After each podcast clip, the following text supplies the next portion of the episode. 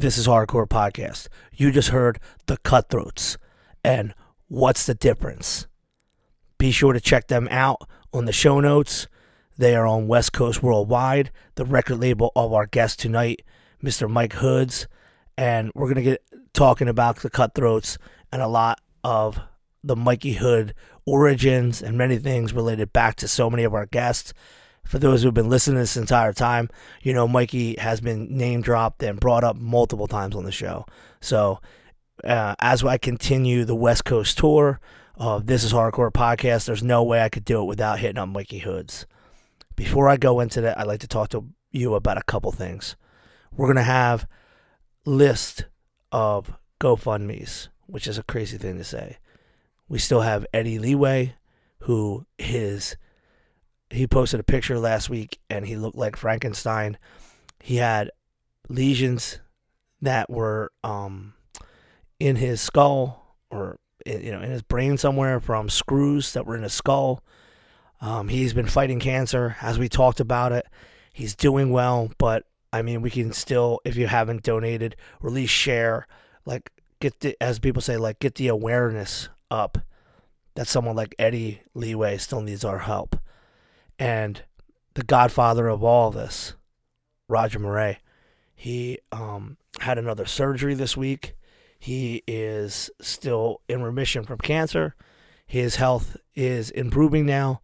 And obviously, these are a lot of guys who spent their entire time in the hardcore scene. Most of them do not have, you know, this big insurance policy, or, you know, some of them don't even have medical coverage. And so it's important when people who have done so much for hardcore or just anybody within our scene um, is going through this that we give some help. So we're going to have links in the show notes to send a couple fazzoles over to our friends, Roger Miret and Eddie Leeway, and keep them in your thoughts.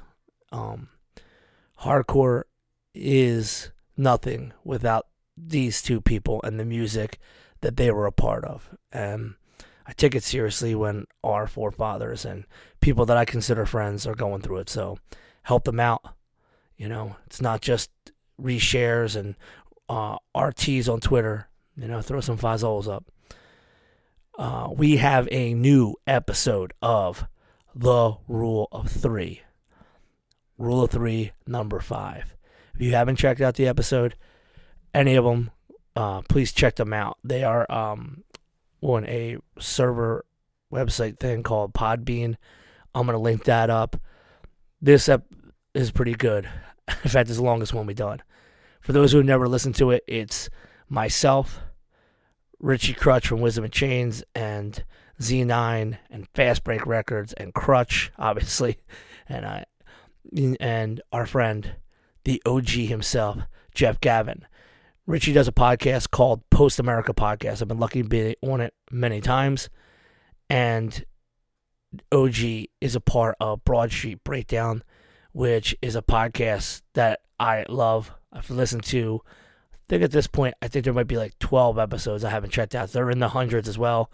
It's OG, Pablo, who is um, uh, a very funny character. I think Scott Vogel listens and listen solely for the cheapo tricks of the day and the man himself, Vinnie Paz. These are three guys who all grew up with each other in punk music, metal, hardcore, hip hop, uh, all from the Philadelphia area. And I always tell people when people go, "What's that podcast like?" If you were ever into Howard Stern or just like three dudes who can go back and forth and break balls and talk about multiple different things and their show is pretty long. It's pretty entertaining, and they have different uh, gimmicks and um, different segments, and they're all entertaining. So, OG comes from Broad Street. Uh, I have this podcast, and Richie's got Post America, and we are just trying to entertain, chit chat up, and it's like three dudes with their own podcasts together. So, the rule of three, check it out. I'll have links up. I'm pretty excited about this one, to be honest kind of went hard on it. It was a lot of fun. Going forward, make sure you're supporting bands that are coming through on tour. Um, COVID's not easy. Be kind to each other. Don't break somebody's balls if they're asking for VAC cards and all this stuff. I mean, there's a lot to be said about just showing up. Sometimes things on the flyer are not what they seem. I know some people freak the fuck out and start screaming. Um, got a couple friends of mine who have COVID. Uh, I think that that's something that we all can relate to at this point. I've had it before, but especially as we get into the fall and then winter cycle, make sure you got your flu shots. I just got mine today. It's not fun. Um, but be kind to each other. The world has enough apathy. It has enough bickering. It has enough fighting. Stop trying to one up each other. You know, support the shit that's going on. You can support us by going to PhillyHCShows.com. Check out the shows in Philadelphia. Bob Wilson's a fucking killer. He's got shows. I've got shows. Chris X is jumping back in it, and um, I wanted to say, I don't even think Chris listens to the show, the fucking chooch, but I love the guy, and um, rest in peace to Chris's grandmother. When um, many years ago, Chris moved back in with his grandparents after he had some family problems. We would play Dungeons and Dragons in his grandmother's house very late at night, and um, she was a super sweet, kind woman, and I just want to say that you know, not everybody has a perfect life, but I'm, I'm Chris's grandparents were everything to him, and now they're both gone. And I've known Chris since I was 11, 12 years old. So I just want to send some love out to my friend. Okay, guys, no more emo shit. This is the continuation of the West Coast tour. I have spent 50 something episodes chatting with 99% of our guests have been not from the West Coast. Um, Rams from Canada, but I don't really count Canada or Northwest as part of the West Coast. Sorry, fuck you guys, we don't like it. So we are in our second guest.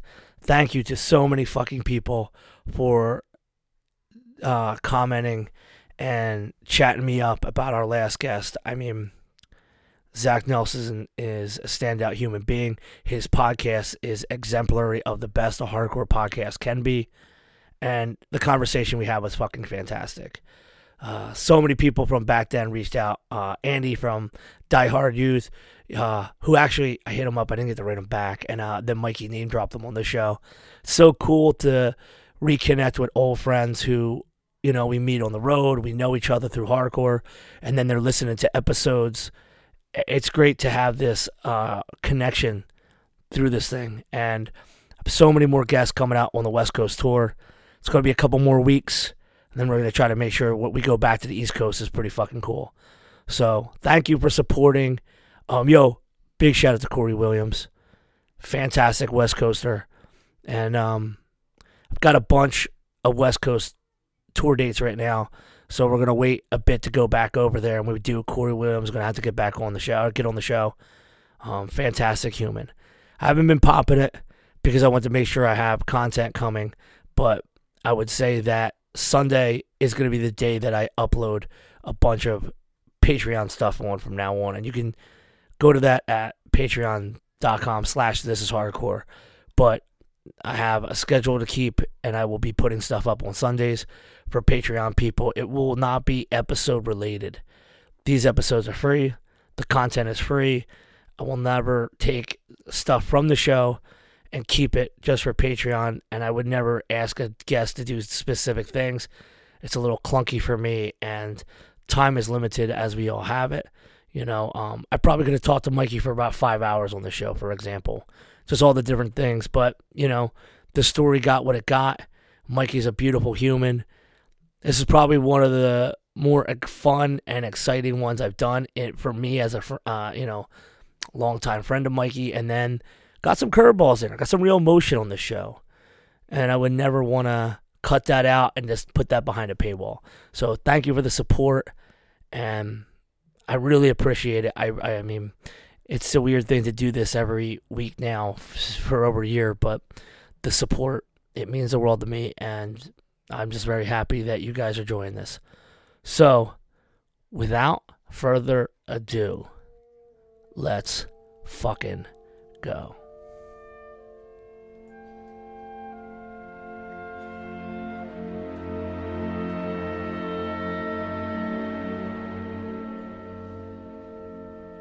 Today we are talking to Mike Hoods.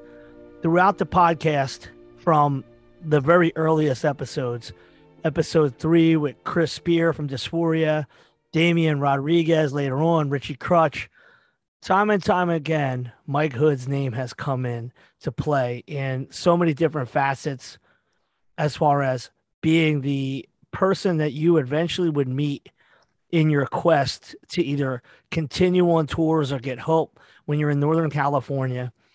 And, you know, he and I's friendship started over 20 years ago.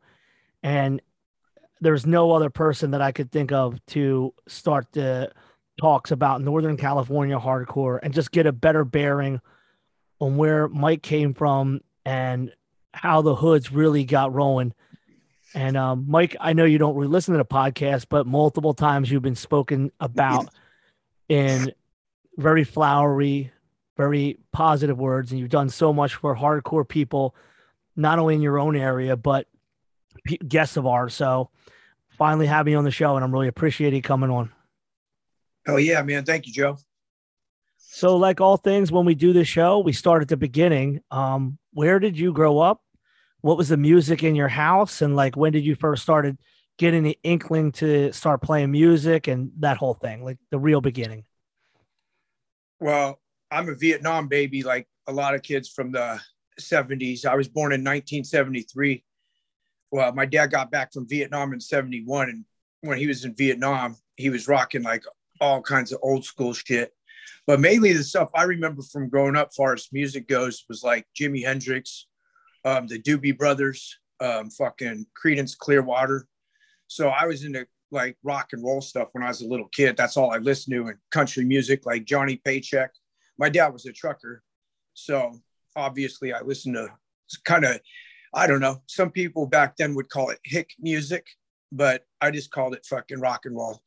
And um, after that, it just kind of turned into like the early 80s came around and my parents had some their their best friends at the time kids were skinheads one of them was and he got us into like Bad Brains and shit, and the Circle Jerks and fucking Dead Kennedys, and obviously I really like. I know a lot of people talk shit, but I I really like the Sex Pistols. And I Love think the never the Nevermind the Bollocks album is probably one of the best albums ever written besides Fear the Record. Now, uh, when your father got out of Vietnam, were you guys always in NorCal, or did you live somewhere else first?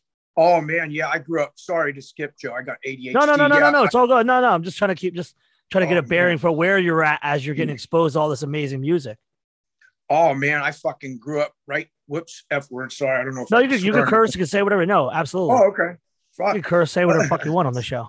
Okay, yeah, that's cool. Well, I grew up in Oak Park, Sacramento. It's like a oh yeah, Luigi's baby. yeah, Oak Park, Sacramento, California. It's it's a it's a pretty decent place to grow up. Um, I was probably one of the only few white kids in my neighborhood, you know, but it, back then, you know, it's like I don't know, whatever. Um, but yeah, I grew up in Oak Park. It was a fucking little bit tougher side neighborhood. Um, I lived there till I was about nine and a half years old. Then I moved out of, over to Southland, but I grew up in a fucking kind of rough atmosphere. My dad's a rough dude. He's still a rough dude. Any of you've met my dad knows he's a He ain't playing around. he's a tougher dude. But I'm like the softer version of my father, thankfully. My mom's really the mean one. But uh yeah, so I grew up just a blue collar, normal, normal dude, you know. My dad was a fucking he went from a truck driver to a diesel mechanic. My fucking venture and my first first workplace was a diesel mechanic. I grew up in a shop wrench until I was about 16 years old. Then I they'll get to that later. But uh yeah, so I just grew up a normal ass kid, man. My mom fucking stayed home. She got multiple sclerosis, so she didn't really work. But uh yeah, I'm a mama's boy. Simple. Now, how quick how quickly as you're in being exposed to this kind of music were you thinking about playing? Like where did the beginning of your actually becoming a musician come from? Ah, fuck, man. You know, crazy enough that we were coming home one day with my buddy Jason. He was an old skinhead dude, but uh, we were listening to fucking Ted Nugent, and um, Cat Scratch Fever came on, and I think I was Hell yeah. about, I think I was about eight years old, and I'd already been plucking on my mom's guitar at the house, and I figured that shit out on my own. You know, it's fucking, it's not too much, it's not too difficult, but for a little kid, it's kind of like, so I just started plucking on a tennis racket. And then I went home and I was like, yo, I could play this shit, man. You know, cats, man, man, man, man, man. And pretty soon I was playing the fucking jam, and my mom's like, God damn we're gonna get this dude a guitar. And I was like, Yeah, because I couldn't concentrate at school. I got really bad ADHD to this day, but uh, I could fuck with some guitar, some BMX, or some soccer. You know what I'm saying? You play soccer.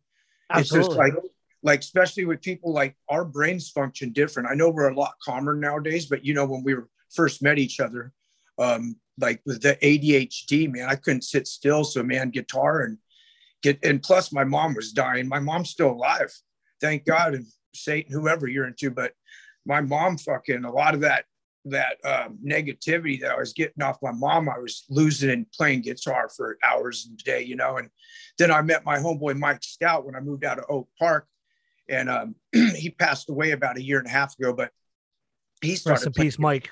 yeah, Mike Stout was a great dude, man. Dude, Wonderful dude. guy. But uh, he he started playing guitar, so we were just little kids, man. Nine nine years old, ten years old, and and we just started playing, you know, in in about like about like 1981, man. I fucking heard. I think it was the uh, this uh, Seven Seconds. Seven Seconds is relatively a a local band of Sacramento. I know they Absolutely. claim they claim Skeeno, which is basically Sparks, Reno, Nevada. But um, Kevin's lived here longer than he lived in um, in in um, in um, that area. But nevertheless, the bands like Seven Seconds were playing locally, and I didn't start going to shows until about 1986. My first show I saw was um, it was DRI, the Circle Jerks, um, this band called Team Urinals. They were sounded like Youth of Today, straight edge band, and then um, God, I, I and then this band Sins of the Flesh, and you'll know this guy. Uh, his name's Black Kenny. He's in Pressure Point, an old black Fucking right. skinhead. Hell yeah. Old black ass Kenny um, from Pressure Point. He was uh he was in this band called Sins of the Flesh, and a lot of us remember this band Corrosion of Conformity back in the mid 80s was probably one of the best thrash bands around Fucking probably right all that time. And and then later they turned into Lynyrd Skynyrd and then I just fucking fucked off on that. But the early Corrosion of Conformity, like specifically six songs with Mike singing, not me, uh, Technocracy, Animosity, Eye for an Yeah. Eye. If you're a young kid, check those albums out. Eye for an Eye. That dude, Mike, the singer, he was playing bass and singing. That dude's voice is so nasty. And um, I remember in the in about 1988, Corrosion of Conformity came out with Technocracy. It's one of their best albums. It was a big crossover album. In 88, there was a lot of crossover going on. And to raise above the other bands, you had to be specifically very good, like DRI. You know, that was some, but um, nevertheless, I remember in in the skinhead scene here used to be very volatile and fucking um, corrosion of conformity technocracy. In the in their linear notes it said skinheads are biodegradable which was basically calling out the skinheads which like a lot of them used to be nazi skinheads. So those dudes in corrosion conformity or corrosion of conformity were fucking nuts man. They straight up a bunch of long haired dreadlock fucking punkers from the carolinas i think called out a bunch so anytime they would tour, they would fucking fight the skinheads. No, uh, I give those dudes credit because they they didn't give a fuck. But Now, let me ask you something. I wanted to get you. I wanted to get your bearing on when you first went to that show. Did you even call it hardcore, or were you calling it punk? Like when you were walking into that first show, did you even know what the fuck it was? I was a fucking punker skin. We, and we Yeah, so you're already- it, it was punk, man. And and and and later on, it later on when it when it actually became like hardcore punk, I think it was one of the dudes from from Minor Threat, maybe, or somebody said it, or coined the phrase, whatever. But um, when it came down to the split, when it was hardcore punk, that was more like that was more like 87 and 88 when it started getting the crossover scene. And like DRI used to be straight up punk. But you know, we were all skinheads, but we'd still go see DRI. And we were like, this punk band's sick. And then later on, they became a crossover band, which turned into, I guess, kind of hardcore, you know. And the, the there was bands like like bands. I didn't fuck with the Gorilla Biscuits really because they were a little too soft for me, but I'd still fuck with bands like um, that band from Chicago. What was it called? I'll think of it in a minute. But but there was bands like Uniform Choice that were more melodic. And Wait, the elegies? no, uh, what was that? They were like a post punk band. They Oh. had a song called "Drunk Again." I have the vinyl around here somewhere, but they, but um, I don't know. The crossover scene, like hardcore, the, the term hardcore punk was used, like I think like '89, maybe like because Pans would be like, "Oh, sick of it all, yeah, they're a hardcore punk band," and I'd be like, "That's the fucking punk band, man," you know. But then whatever label you want to put on, I didn't give a fuck. I just wanted when I went to those shows though, when I seen that motherfucking first show in 86, that shit got my motherfucking blood boiling. I was a young ass kid. My mom's at home dying. My dad, I, I I didn't kick it with my dad till my late 20s. He was kind of a fucking hard ass. You know, I, I needed my ass kicked when I was a kid, but to escape that shit and escape worrying about my mom dying every fucking five seconds, I'd go to fucking hardcore shows. I'd run away for two, three days at a time. I didn't give a fuck. And when I went to them shows, man, I felt like that's my family now because I got my mom dying at my home. My dad don't talk to me. My brother's a fucking, we don't get along. I don't got no homies. I'm like nine years old. I'm running shit alone. I don't got shit. We just moved the fuck out of Oak Park. I just luckily met Mike Stout, Black Tony, Black Robert, Dave Bubba, all my homies. And we just go to fucking hardcore shows and get lost in that shit. And back at the time, we started experimenting with drugs and shit. We'd drop acid tabs. They used to call them acid tabs and stuff like that. And man, it, the, the thing with hardcore music is like, it you don't find it, it finds you. Because from Absolutely. that day on, from that day on, it wasn't me going to the show. The show was coming to me, but like in re- I, it it was like a calling, man. I would anything to get downtown, and I I lived like maybe six and a half miles from downtown, and I'd skateboard. I still skateboard to work once in a while, but um, I would skate to these shows, man, and I'd have my skateboard with me. I'd have my jacket so I could sleep wherever. Someone fuck with me, I'd have my board. I'd kingpin them in the fucking head. You know, I'm a small dude, but I'd go and fucking straight up squat outside these shows and just kick it with the kids, man. And it was, it was like the the family you didn't have at home because shit was so fucked up when we'd be at home. It was just it was horrible, man. And and going to them shows, it was just instant. And that you'd hear the guitar, man. And and these guys had really good guitar cabinets and heads back then. They had Marshalls. We didn't have shit. And and you just hear these guys playing. you're like, God damn, man, that's the fucking most beautiful thing I've ever heard in my life, man. That's home. It's fucking home. Now, when you mentioned being a skinhead, how much information did you guys have about English skinheads and oi, or were you guys just shaved down like more like the American punk skinheads at that time? Uh, England at the time for me was like, like you know, like you said, the decipher between punk rock. I was listening to Sex Pistols and shit like that, but um, like Cock Sparrer and stuff like that didn't come later for me. We were sneaker skins. Yeah, yeah, yeah, casual types. Yeah, I get you yeah, we didn't, we weren't sharps, but we definitely weren't fucking Nazis. You know, uh, most of us were kids from either Korean War dads or veterans from Vietnam. But um, we never, I never identified as English. My mom's from, my family's from South London on my mom's side, but I never identified as an Englander. When we were kids, we identified as American. We, we really cared about the country. Um, you know, nowadays people might fuck fuck what kids think nowadays. Back then, we we supported our country. You know, we gave a fuck. And you know, while the punk rockers were going and throwing up anarchy signs, we were just going to work and working. We didn't have enough money for Doc Martens boots, nor did we want fucking Doc Martens boots because they were made in England. We'd get some fucking Air Force boots or something from the army in our country and rep that shit. And we'd get flight jackets, American flag patches, the whole thing. And we liked America, you know and all the English influence in our country didn't come till the late 80s. And nobody had money for fucking Fred Perry's or Doc Martens or like all this shit. We would just be called we I to this day I say I'm a sneaker skin. I wore I like that. I wore sneakers, man. And we didn't wear boots because we couldn't afford fucking Doc Martens. They were 80 bucks back then. And 80 bucks back then was like $600 nowadays. So let me ask you something what kind of did you were you cognizant of a scene or was it really just you guys and whatever shows you guys run into like what was it like looking at it now with a little bit of hindsight were you cognizant that there was like something bigger than just the shows you're at like oh there's these bands there's these other cities or was it just in the moment of being like young chaotic kids who were struggling on the streets together like how much were you actually aware of a bigger hardcore scene picture or was it just day by day, night by night, drinking, partying, acid fights? Like, what was that like? What was the difference?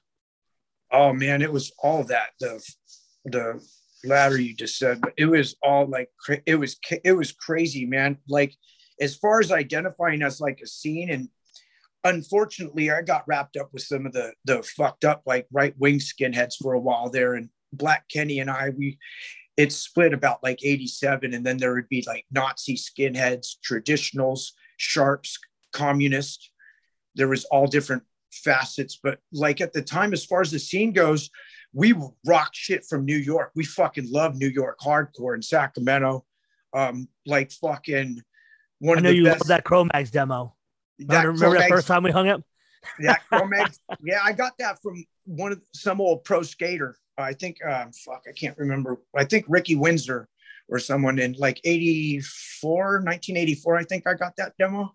And then later that year came the polished version of it. It was different though. The some of the songs sounded like they were different, but some of them sounded the same, just different um, post production. But but back then, like as far as knowing there was a bigger scene, I just knew there was about 25, 30 of us as skinheads and we'd kick it all the time we didn't fuck with the punk rockers because the punk rockers were out breaking shit and doing anarchist shit. We were just working kids, you know, we'd go to school or work and just go to the shows. And a lot of those dudes were drug addicts and they would shoot heroin and smoke um, back then angel dust, sherm, it's um, horse tranquilizers. I never really tried to fuck with that. I didn't really want to do drugs when I was a younger kid, but being an eight, nine year old skinhead, you got to earn your rite of passage and whatever you those guys would make me smoke weed with angel dust in it and we'd dust get is a must yeah and we'd get twacked out and go fight other crews or, or you know go choke someone out with a fucking a wire out of the fucking wall. I mean, Glenn Boogie, you know Glenn Boogie. Him and I, when I was about 11 years old, we went and kicked some fucking Nazi dude's ass. Dude's name was Mike O'Shea. I could say his name. He's dead now, but we choked him out. And um, unbeknownst to us, he had a fucking rifle pointed at my face when we were leaving, like some 30 six. So as an 11 year old kid, I almost got my head blown off by some fucking Nazi skinhead. It's kind of wild, but the scene was really scary back then, man. It was fucking, but the the shows were amazing, man. The energy, you know, hardcore. Even to this day, the fucking when you feel that shit, you get them fucking goosebumps, man. What did you um what do you recall about the venues? Was it just a couple of them then and mm. any of them stay around to now? Was it DIY spots or was it like a big club? It was it was usually like this place called the second level. And they had like fucking they had Sac State, the local um the local um college out here, they would hire the football team guys to do security.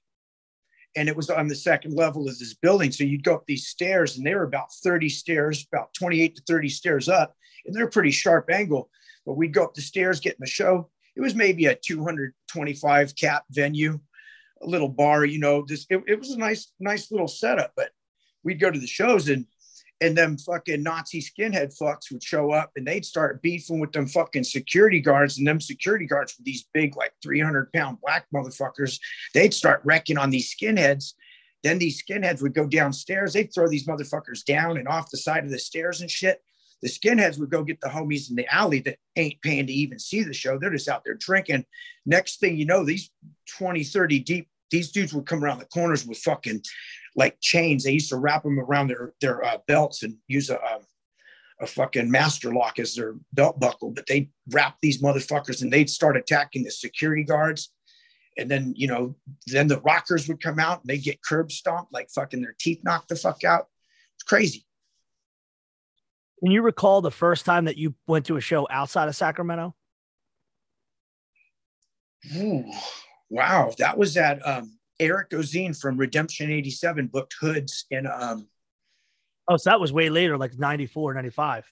Yeah, I never left Sacramento when we were kids because because if you went to another area and they knew you were from Sacramento, you'd get beat down because we beefed with everybody. Yeah. So it was mostly local stuff. So then the yeah, question would be what what was the first bands that you guys were starting? Who started the first band out of your group? Ooh. Like how how'd that stuff start kick, kicked off? Well, basically, you know the you know Jose Straight Edge Jose. Yeah, yeah, he was out here. He started. I came back to by the time I left. I left the country when I was about 15 years old. I came back here at about 20. Yeah, you were old. playing. You were playing. Um, playing what was soccer. that? Uh, Bundesliga, Bundesliga B. Uh, the I was on the Dritte uh, Oberliga Mannschaft. Um, that's the third division, the reserve. Third division.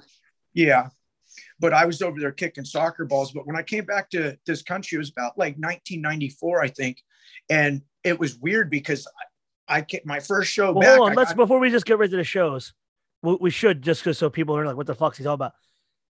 Nowadays, soccer is integrated all over the country. Major performance levels have risen so high in the last 30 years in America.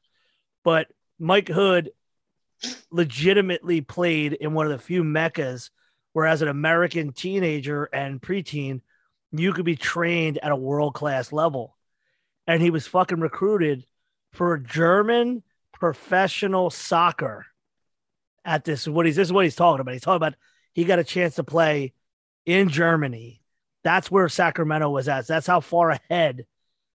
In 1993, America played Sheffield's Wednesday in Philadelphia, and we didn't even have a grass pitch. Yeah, it was John a baseball Hart. field. It was a baseball field with fucking like covers over the diamond and shit. That's how pathetic, you know. uh the World Cup, Philadelphia didn't even get a fucking game because we didn't have a grass pitch.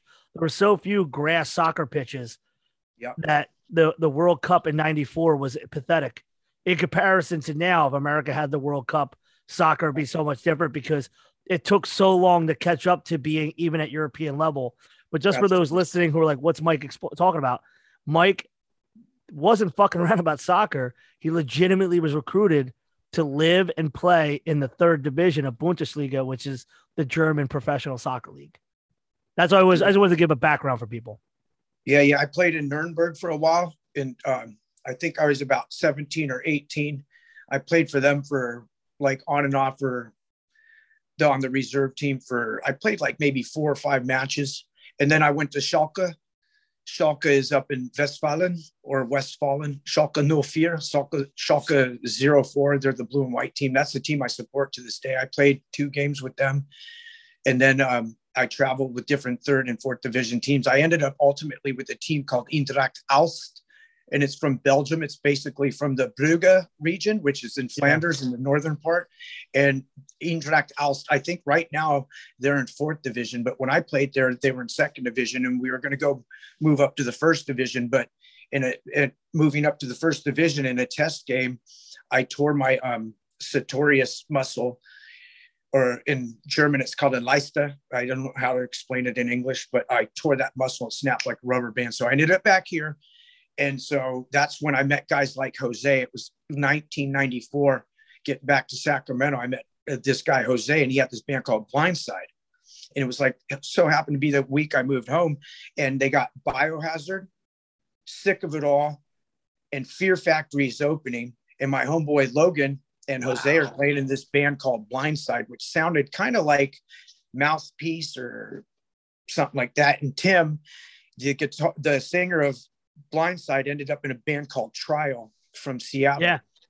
And so that was the Sacramento crew back then. It was Tim from Trial, Jose, Logan, me, and then all the all my guys, which um, the most hated was totally different. We'll get to that later. But so I started hanging out with those guys, and then I started Hoods. I was like, hey, Logan, who was from Blindside, Jose, and um, Tim from Trials Band. I got him to play bass. Then I got Black Tony, of which I grew up with. We used to skateboard together. Um, we're both originally from Oak Park, and somehow we met each other in Greenhaven, um, the whitest neighborhood ever. And um, we started a band, and it fucking took off. And I shit, I talked to Tony the other day. He's actually going to come and do some shit with us coming up Fuck here. But yeah, yeah, but Black Tony, yeah, um, he, um, yeah, great guy, great skater. Um, but yeah, we um, we we just started playing, and and I mean, there was a handful of us. There was literally six of us, and and it turned into ten of us. It's, now it's just Sacramento's great. You know, just like when I go to Philadelphia, you guys got a wonderful scene, and it's just like like the shit we started with. Like I met you, Joe, at the the, the what's it called, the Trocadero, I think. No, it was a church that you instead of remember there was the hood show that you guys played with Mushmouth and Hatebreed. It was uh no no that was the one outside. That was the second time. The first okay. time you guys played some show out in Drexel Hill Baptist Church, and it was like me, Black Mike, Black Tony, and we all went. And it was like out in the suburbs. Yeah, yeah. And that was uh ninety. That was ninety eight. Okay. And then we came out, and then we came out with Dysphoria the following summer. Okay, and I specifically remember when we came back with it was uh it was Hatebreed, po- propane, mushmouth, yep. and hoods, and we played that big place. I remember you and Black, yeah. Black, uh, Black ass Black Yeah, Black Mike just destroyed Boyertown. It was Boyer. It was not Boyertown. It was called Phoenixville. Yeah, and I used to fuck with you because you had that fucking uh, that that Hornet Mickey's Hornet tattoo on your wrist, and you were a straight edge. Still edge. got kid. it. Still got fucking, it. A fucking straight edge kid with the fucking Mickey's Hornet tattoo on his wrist, and he's like 12 years old. What the fuck? You can't make that up. so funny. Oh my now, god! Let me did, you, you, what, did you do? What, how'd you put that on with Indian ink? Because we used to do that with. We would get like a fucking a, a, a E string from a guitar and just bang that motherfucker out. The only house tattoo I've ever gotten in my life is that tattoo. And that's Dude. for uh that's for a gang from my old neighborhood that oh, my okay. uncle my uncles were in. Like my my father's my father's yeah yeah my my father's uncle my father's father's brother my uncle Dennis was in the original lot crew and they all got Mickey's bees jackets and a couple of them got tattoos because back then, unless you were a biker or really psycho, you didn't get tattoos. So they had yeah, the yeah. Mickey's B on their jacket. And when he told me, I was asking him, like, Uncle Dennis, like, what do you guys do as a lot crew? He's like, well, we drink pints of beer. And if no girls came around, we would walk down the neighborhood And every corner we would tell people, we're going to Hissy Playground to fuck them up. Do you want to come with us or do you want to rumble right now? And I'm like, what happens if they want to fight? He's like, well, then we'd fight them. But a lot of times, by the time we got to Hissy Playground, which Hissy was a home of another gang, by the time that gang got down to Hissy, there'd be like 30 or 40 of them because Hissy was a big gang. But Yeah. apparently, that's all the lot crew did was go after chicks, drink the, the bottle pints of beer, Yeah. and, and and get in the rumbles in the 70s. Oh yeah. And then and then every generation in that neighborhood after also got the Mickey's B tattoo. And eventually me and my cousins got the Mickey B's tattoo. Yeah, I thought that was classic. the fucking straight edge kid with a Mickey's tattoo. I knew there's something behind it because you know, like yeah, we used to when that's the reason I got my um, first sleeve. I got that from Scott Sylvia. I think you know. Scott yeah, I remember Sylvia. that. But I got this tattoo on my arm. I didn't want tattoos. I never wanted tattoos. But when we were kids, I had black flag bars here and then a dead Kennedy's thing and an anarchy sign with like a swastika or some shit. We had no idea what it meant. Yeah, you're just wilding out. Yeah, but I saw Bill Danforth, skateboarder Bill Danforth. He had a big swastika on his skateboard and an anarchy sign. And I thought that looks cool. So I got, I tattooed the shit on my arm with a fucking uh, guitar needle. I had no idea it was uncouth. I didn't know swastika, you know. Well, just then it was just kind of like a, a, rub. Like people were trying to Yeah. fuck with people, people trying to Yeah, fuck with other people. Well, I didn't. I didn't know what a swastika really. I had an Israeli or like a, a, Jewish aunt. I, my aunt's Jewish, and and and my mom's not all the way white. And and I'm here fucking with anarchy signs, peace signs, and swastikas. So I'm the dumb fuck. You know. Now I see kids do this shit. I see these kids. These punk rockers came through my neighborhood the other day.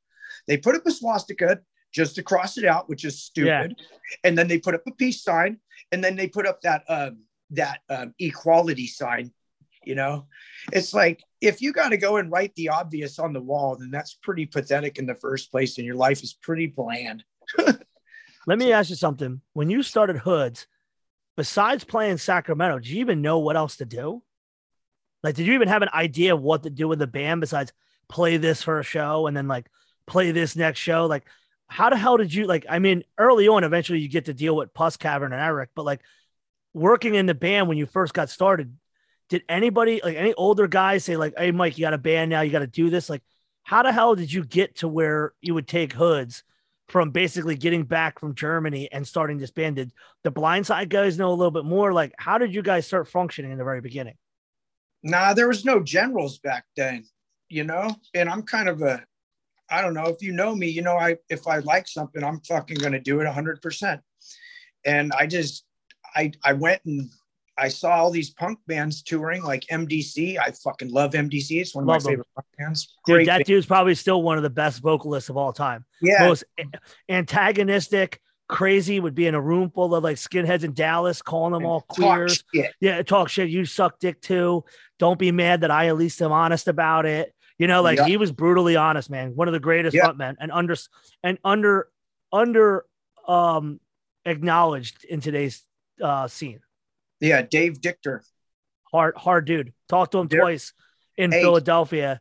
that fucking MDC would come to the Sacramento and they would fight the skinheads. The shows I went to see MDC like two, at least one time at the Crest Theater on K Street. I loved MDC, but I was running with all the skinheads, so I had to fucking be kind of on that team um, because it was like prison shit back then. when We were kids. You had to stick with your homies, and we went to fight these fools. And I'm like, why are we fighting them? I love MDC. You know, I didn't get all the politics back then, but Yeah. MDC, unbeknownst to me, half the dudes we were with were into like politics, and we weren't. And we'd be like, we'd be like Mexican or black kids, and we'd be just be like, what are these dudes doing? These guys are starting to act weird. So pretty much we were like, ah. And that's when Nazi skinheads, pretty much the Geraldo and Oprah and uh, Morton Downey Jr. bullshit came out and the propaganda that, you know, you'd have one Nazi skinhead to 80 normal skinheads. So the media machine would do its thing and fucking make every skinhead look like a fucking Nazi, which was contraire. So as you're as you're navigating all this and you're doing hoods, who were the first couple people that you were linking up with besides Sacramento bands? Or or was it even Sacramento bands to play with when you guys started? There was fucking nobody. I mean, shortly after that, Powerhouse, um, I met them. Fucking right, that demo. Yeah, they had the demo because that's what they said. Yeah, I- once they they dropped their demo and they realized that you were around. They were kind of like, "Oh fuck, here we go. We got a we got a squad here, Sacto and Oakland." Yeah. Here's what happened: is um, um, Timmy and you know Hard Carl from DC. That's my jujitsu partner, my brother for life. Yeah. So Timmy was living out here with Hard Carl, little Timmy. I called him little Timmy Scissor Kicks because the dude's smaller than me. He's a little fucker. I don't even know if he's around anymore. He's a Maryland Hick dude. But him and um, Hard Carl are out here, Mike Erickson, and we ended up booking Madball. And we got Powerhouse on this band. That's how I met Powerhouse. But to get before that, when I first started Hoods, far as far as booking going goes, I knew I wanted to go to New York and play with fucking Warzone fucking Agnostic Front, Madball, fucking Murphy's Law, one of the best bands in hardcore ever, Murphy's Law. Um, and then I wanted to, uh, you know, our first tour, we went, we went and played WNYU. We met um, the the Glenn from Billy Club Sandwich with the Afro, oh, the yeah. drummer, um, Yeah. Martine, the singer, um, um, all the guys, and then um, we met Raybeez. Ray Bees came and we did a, a Warzone cover. I think we did um, as one or no, we did wound up and Ravy sang it in the studio. It's still on the WNYU tapes. But um, yeah, we met all those dudes. But the first people to help me out really were Shane from the Killer Chicago. Um, Shane Merrill, who has been on a guest, been, been a guest on the podcast, and also gave Mad Love to you. Oh, rad. Yeah. Shane's Yeah. Shane's one of the best people ever. Shane's really cool. He's he's been helpful. We still book shows to this day with Shane. And then the other person who was one of the most helpful people, and um, I recently started talking to him again. Um, what is Jeff from Cold as Life? He gave me so much direction. Jeff, Jeff was my- uh Jeff Jeff was also a, a podcast guest. yeah, You're, yeah. you're Jeff- in you're yo you're in the alumni, brother. That's why we had to bring you on. oh, that's cool. Yeah, Jeff's a great dude. But like, Let me ask you something. I'm gonna break you. I'm gonna break it down with this because this has been said on the podcast. When we first started fucking with you guys, every one of the dudes in the hoods were the only band that everyone rocked cold as life gear. Like Krutch had played with them, they played with Dysphoria. But I remember linking up with you guys out here, and I'm like, where the fuck did you get these cold as life hoodies?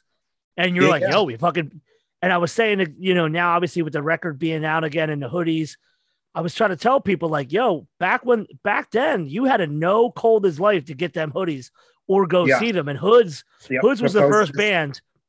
Hoods went and and you know, not just the first lineup with Tony, but like even the Mario Ben lineup, like Hoods repped cold as life like a gang. Like it was fucking Still- great. Still do.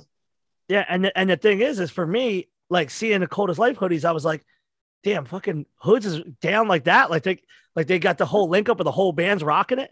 So when Yeah, you yeah. linked up with Jeff, how did you link up with him? Dude, I fucking like The um, tape training or writing letters? Basically um, Rick to Life back then from 25 to Life had his little distro going. And I had stuff from out here. I had local bands. I'd help all the locals if they had a little demo. We didn't have much of scene, but we would trade demos with Rick to Life. And then I ended up hearing about Cold as Life. I think not Maximum Rock and Roll, but I think it was from Chris Wynn in effect. Yeah, in effect, who was also on the podcast. Oh, oh wow, Chris Wynn's great. Come yeah, on, Chris. Effect. I told you, man, you're you're in the alumni now, man. The whole squad's been on the show. Yeah, Yeah. Chris Chris Wynn, man, he the best magazine ever in hardcore. Um, in effect, Absolutely. Chris Wynn, New York City, man, he did so much for everybody. That guy fucking worked hard. He he he helped. He was like, yeah, yeah, he he did he did great things for hardcore. But but to get back to Jeff from Cold as Life, I've never had a mentor in hardcore. Eh, but the one person who was somewhat of that person was Jeff because I started with Shane in Chicago and we started our first tour. I just booked the motherfucker. I got in Book Your Own Fucking Life. I knew Yep. Jeff from Cold as Life. I knew uh, Mike from Blood for Blood, the old drummer of Blood for Yeah, Blood. Mike Mahoney. and With the yo, and he's wearing the glasses. He was wearing the glasses that you wear now. Remember, he had he had like the tight cut, Yeah, the fucking yeah. black frame glasses. He looked like Yeah, the he- serial. He looked like the dude from Falling Down, but like a Boston dude. He looked like Buzz Cut from Beavis and Butthead. Yes, he did. Now he's fucking- he's now he still looks like that, but he's he's a lot bigger. I didn't I didn't say I didn't say that though. He'll probably hear it. Whatever, Mike. You, you I lose some weight, motherfucker. I don't give a shit. Quit eating Lucky Charms, motherfucker. So one of the things that we always talk about on the show is just how before the era of booking agents and the internet, Oh, yeah. you had to rely on booking within your community and booking with bands. And then it was kind of like a turnstile effect. You come to Detroit, when they come here, you look out. You go to Boston. It was always a cyclical thing where the favor was returned. So a lot of it was book your own fucking life and word is mouth, like word word of mouth. Um, yeah. My first connection to Hoods was through a guy you used to trade vinyl with for his small distro, uh, Gut Punch Bob, and he put out like a couple seven inches, and he carried Hood seven inches. And when so when the Hood seven inch first came out, Bob from South Jersey, Bob Liverton, he had it. Yeah, Bob. Liber- yeah. yeah. Okay. Yeah. Yeah. I, I I used to write him snail mail. Yeah. Yeah. Yeah. We he used and, to have a he used to send these little um like a little checklist of what you wanted. We ship ship and and then shortly and and another way we used to find out about other bands like you said when initially when i was first starting out i would get like the wrecking crew from boston like their uh, balance of terror and you'd look in the linear notes or you'd get the war zone open your eyes and you would see, oh, they thanked Bad Brains, and the Bad Brains would thank Murphy's Law, and Murphy's Law would thank fucking Nausea, and Nausea would thank fucking Corrosion of Conformity, would thank DRI, would thank fucking Motorhead, and it just all these bands just intertwined. So every band on linear notes, you'd be looking them up. Next thing you know, you're finding crazy shit like fucking Murphy's Law and the Bad Brains. Obviously, I found the Bad Brains in '84, but you know that's how we that's how we used to find other bands man. And we'd be like oh you know you know jeff cold is life fuck man i know that dude. Yo we're next thing you know we're playing the rat in boston with fucking blood for blood and reason enough which is yeah. reach the reach the skies band. And and here we're hanging out with minus from fucking marauder up in in um hanging out by Fenway fucking Park. And the first person I ever had falafel with was Minus from Marauder.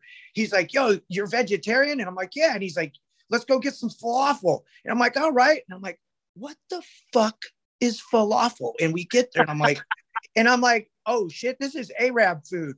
And I was like, what the fuck? And to this day, dude, I fucking I love falafel. So thank you, Minus. I see him in Florida too. He's a great dude. Minus, uh, you did you interview him yet? I, he's elusive, but one day I hope to get him on the show. Dude, hey, that's a motherfucker who's got some. He's an elder to me, and when the, you, when I when, that dude's got some crazy. Whenever I see him in Florida, we just sit in front of the show and talk because that dude's stories are incredible. Now he's an intense person, but like a legit true like hardcore person still to this day. Oh, I no love that. Guy. Yeah, you'll get you'll always get a straight answer, no bullshit, no ego, no fucking attitude, just fucking straight up, man. I love that dude. And yo, and and the, I think Upstate re-released the um, demos, right? Yeah, it just came out. Dude, I haven't going to come out. Yet. I need to hit Mario up. I haven't heard him yet, but I I obviously have the old Marauder demos because when the the minus ones were they were very unique. His voice voice wasn't the best, but it had character. You know that dude that dude's a nasty motherfucker. He's a good dude. Not I, I think like there was a time, and I said this on stage this weekend. There was a time when to be in a hard band, you had to be something. You had to either be intense, intimidating, electrically performative, and I think minus checks all them boxes. So like yeah, all of the above. You know, like and also there was a time when not trying to have the death metal vocals, like no one would have thought to have death metal vocals for a long time. It was about having hard like there was a lot of I mean, look at Ray's voice, Jimmy's voice, Sib's voice, Ray's voice, Roger. Like none of these guys were trying to do the shit that I kind of do now, like the mush. Yo, uh, hey, think of this what you said about him trying not to be all metal at that time, especially during crossover and the, it's sick of it all and all that shit. Think of Leeway. My favorite. Yeah, but My think favorite. of how think of how he was cle- keeping his vocals clean, and think if Leeway, they would have been way more marketable with somebody who was like, blah, blah, blah. but that dude kept it like that and created his own shit. Just the same thing as Life of Agony you know they kept their own style you know and some of the other days said green day sold out and i was like no green day's music finally caught up and got popular you know they're, they're still the same thing and to this day like bands like leeway if they were singing harsh and heavy they would have got forgotten like the rest of them because the only no. band who sticks out like that from back then is the fucking Cro-Mags and they were still kind of singing pretty clean let me ask you something as you're finding all this hardcore stuff in like 92, 93, and 94, you're out, you're getting exposed when you come back to like hardcore in that time period. But Sacramento and West Coast was very, very punk. And it was Yeah. still kind of like the pioneer of what we now what we now take for granted for like the homogenization of like hard dancing and hard bands. Sacramento was very, very punk rock and not so much on like the, you know, the ninja pit and all that. So as you guys are coming out east and in the Midwest and, and linking up, how are you reacting to the exposure of like, oh fuck, this is how they do it out here? Like, how were you getting like when you were getting exposed to some of the East Coast mosh styles and the different way things were? Like, were you getting hip to it, or you're like, oh man, this is some fucking weird shit? Not really, because like, I mean, I was going to shows when I lived in Germany playing soccer, and we kick. I kickbox, so I was right in with that shit, you know.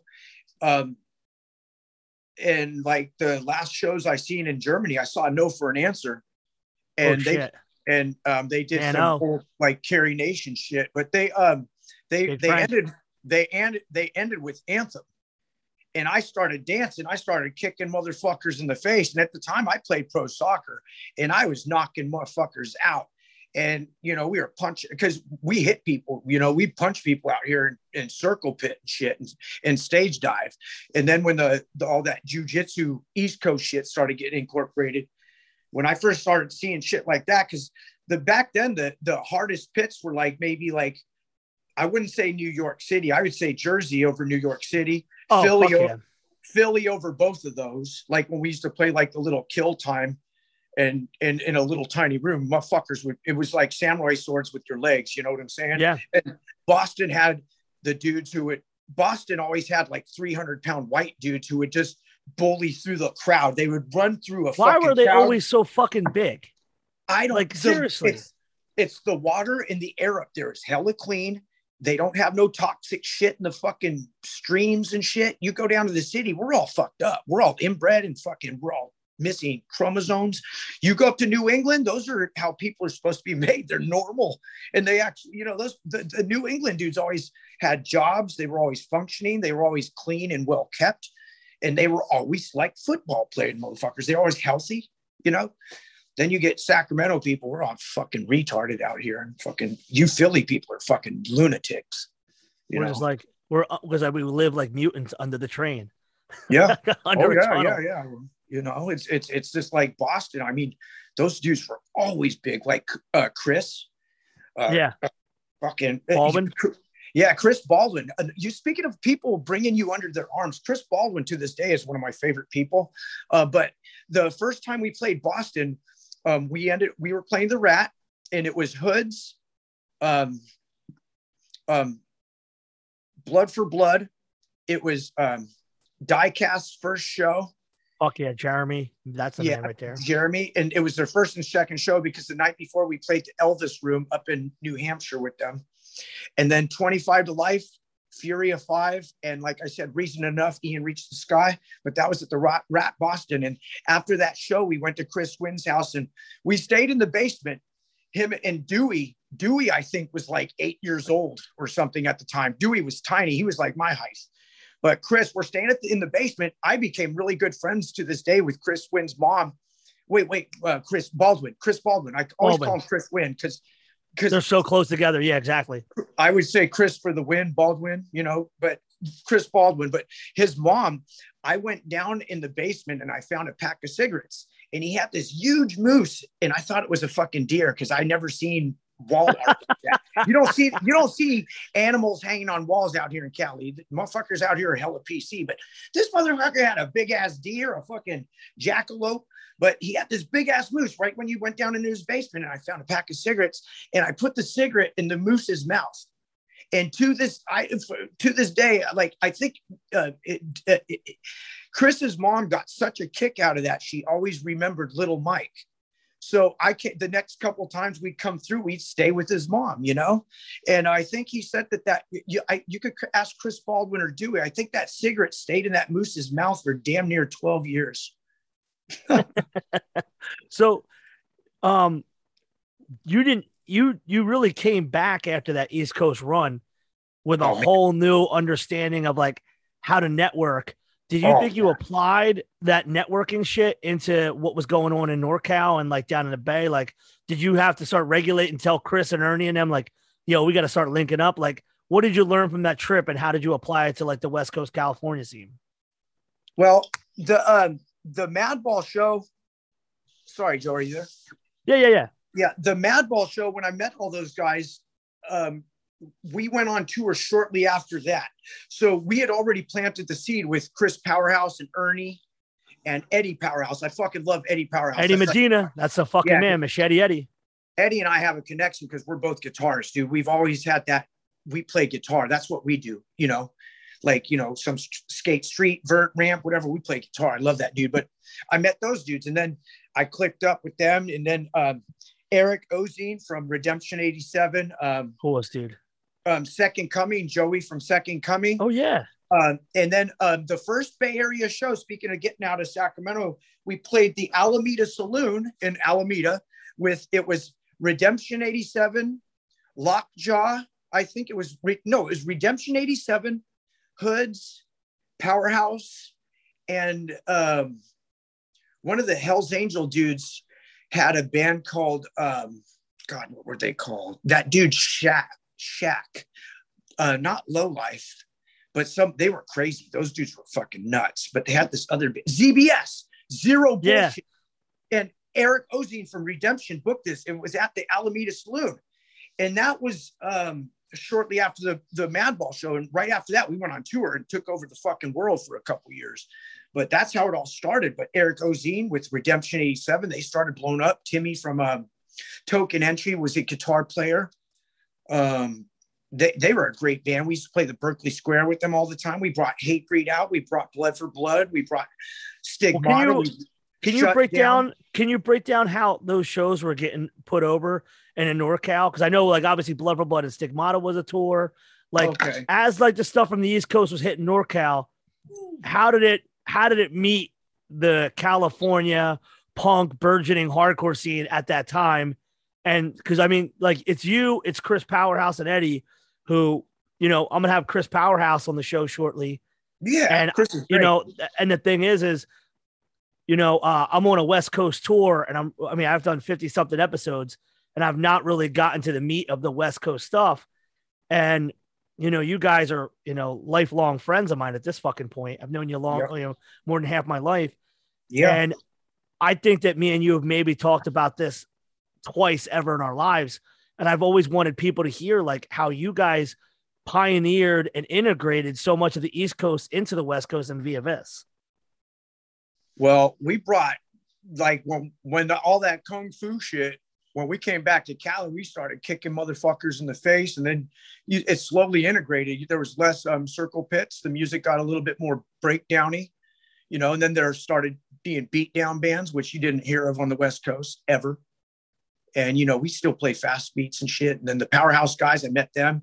They didn't tour as much as we did, but they they they definitely put a mark on the scene. We'd go down and play LA with them, and we'd meet up with bands like, fuck, man, back then, back then, um, Built to Last from San Diego. They were a great band.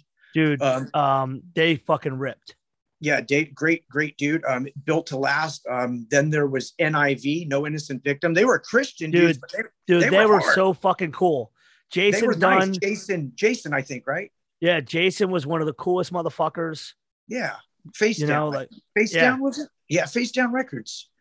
And then you you when I had talked to you met yesterday when we were doing the pre stuff for for what we're doing right now, you had mentioned this region of Southern California, like Sacramento, we get no respect because we're just a bunch of fucking working class hicks in the valley. Same thing with this place I'm going to mention called um, Ojai and Oxnard, where this band Die Hard Youth came from, Tehachapi. They had a great scene. And then you know, the Warriors. The Warriors played their first show with us at Jerry's Pizza in Bakersfield. Um, Yeah. And, you know, it's like what pisses me off about certain things is you'll get all these LA bands getting all this credit and all this shit, but LA didn't do a fucking thing back then. And I can't say some shit that happened between us and some of the LA bands, but there's a couple bands we fucked them up for talking shit back then.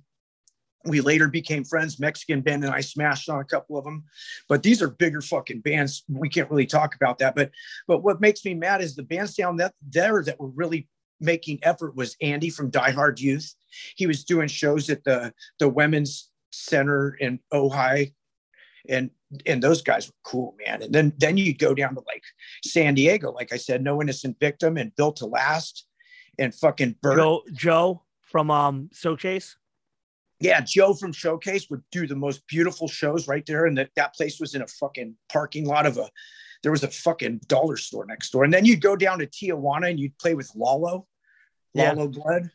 La- Tijuana, man. If you're if you ever if anybody's listening from anywhere, if you ever get a chance to play a fucking third world country that's right over the border, go play Tijuana. It's beautiful. Fucking, I can't speak good enough about the scene in general. All of the Mexican shows. If if you're a band tour Mexico, it's one of the best experiences you'll ever have. We played down there in um around the time of a uh of a Halloween show. Was it Punishment or Shattered? Shattered Realm. It was right Okay. before we linked up for that tour. Uh-huh. and there was massive amounts of cod pieces involved with all these Mexican dudes um costumes. And I have a pictures on a photo bucket of a Jesus and the devil, and I made them b-boy stance with each other. And it was very hard to do because I spoke no English, but I had Renee with me. I had Renee, and Lalo. Renee. And I was like, yo, I'm like, can you get them to b-boy? Like I'll have a, picture of a Mexican. So I have a picture of a Mexican devil dude with a crazy cod piece next to a Jesus dude. And like that was one of the funniest fucking shows we ever played. I'm gonna tell you, nobody knew anything about Shattered Realm. They came in costumes and they fucking wrecked shop. And They then we their end, right. yeah, and then we ended up getting crazy uh dick pills at the pharmacia. Yeah, those like- blue ones, the blue ones, right? Yeah, because we yeah they're We like yo you can they're like you could buy anything there for some reason Shattered Realm was like let's get a bunch of dick pills Yeah, we, Fucking- we we fucking break them up and snort them and get fucked up. hey, Joe, did you was it the place back then was called the Voodoo Club Voodoo, and it had like all this tile and shit. It was two levels. yes Did you yes did you play upstairs? I believe we played upstairs Okay. I I remember three things about it I remember getting Beer to everywhere, right? I remember getting to Tijuana right at dusk so like I mm-hmm. didn't get like a daylight atmosphere of ma- I've never you know like I didn't get the I only got like a dark party city Oh, and dude, I felt like the minute I got over the border, everybody was drunk as fuck. There was Mhm. literally beer everywhere.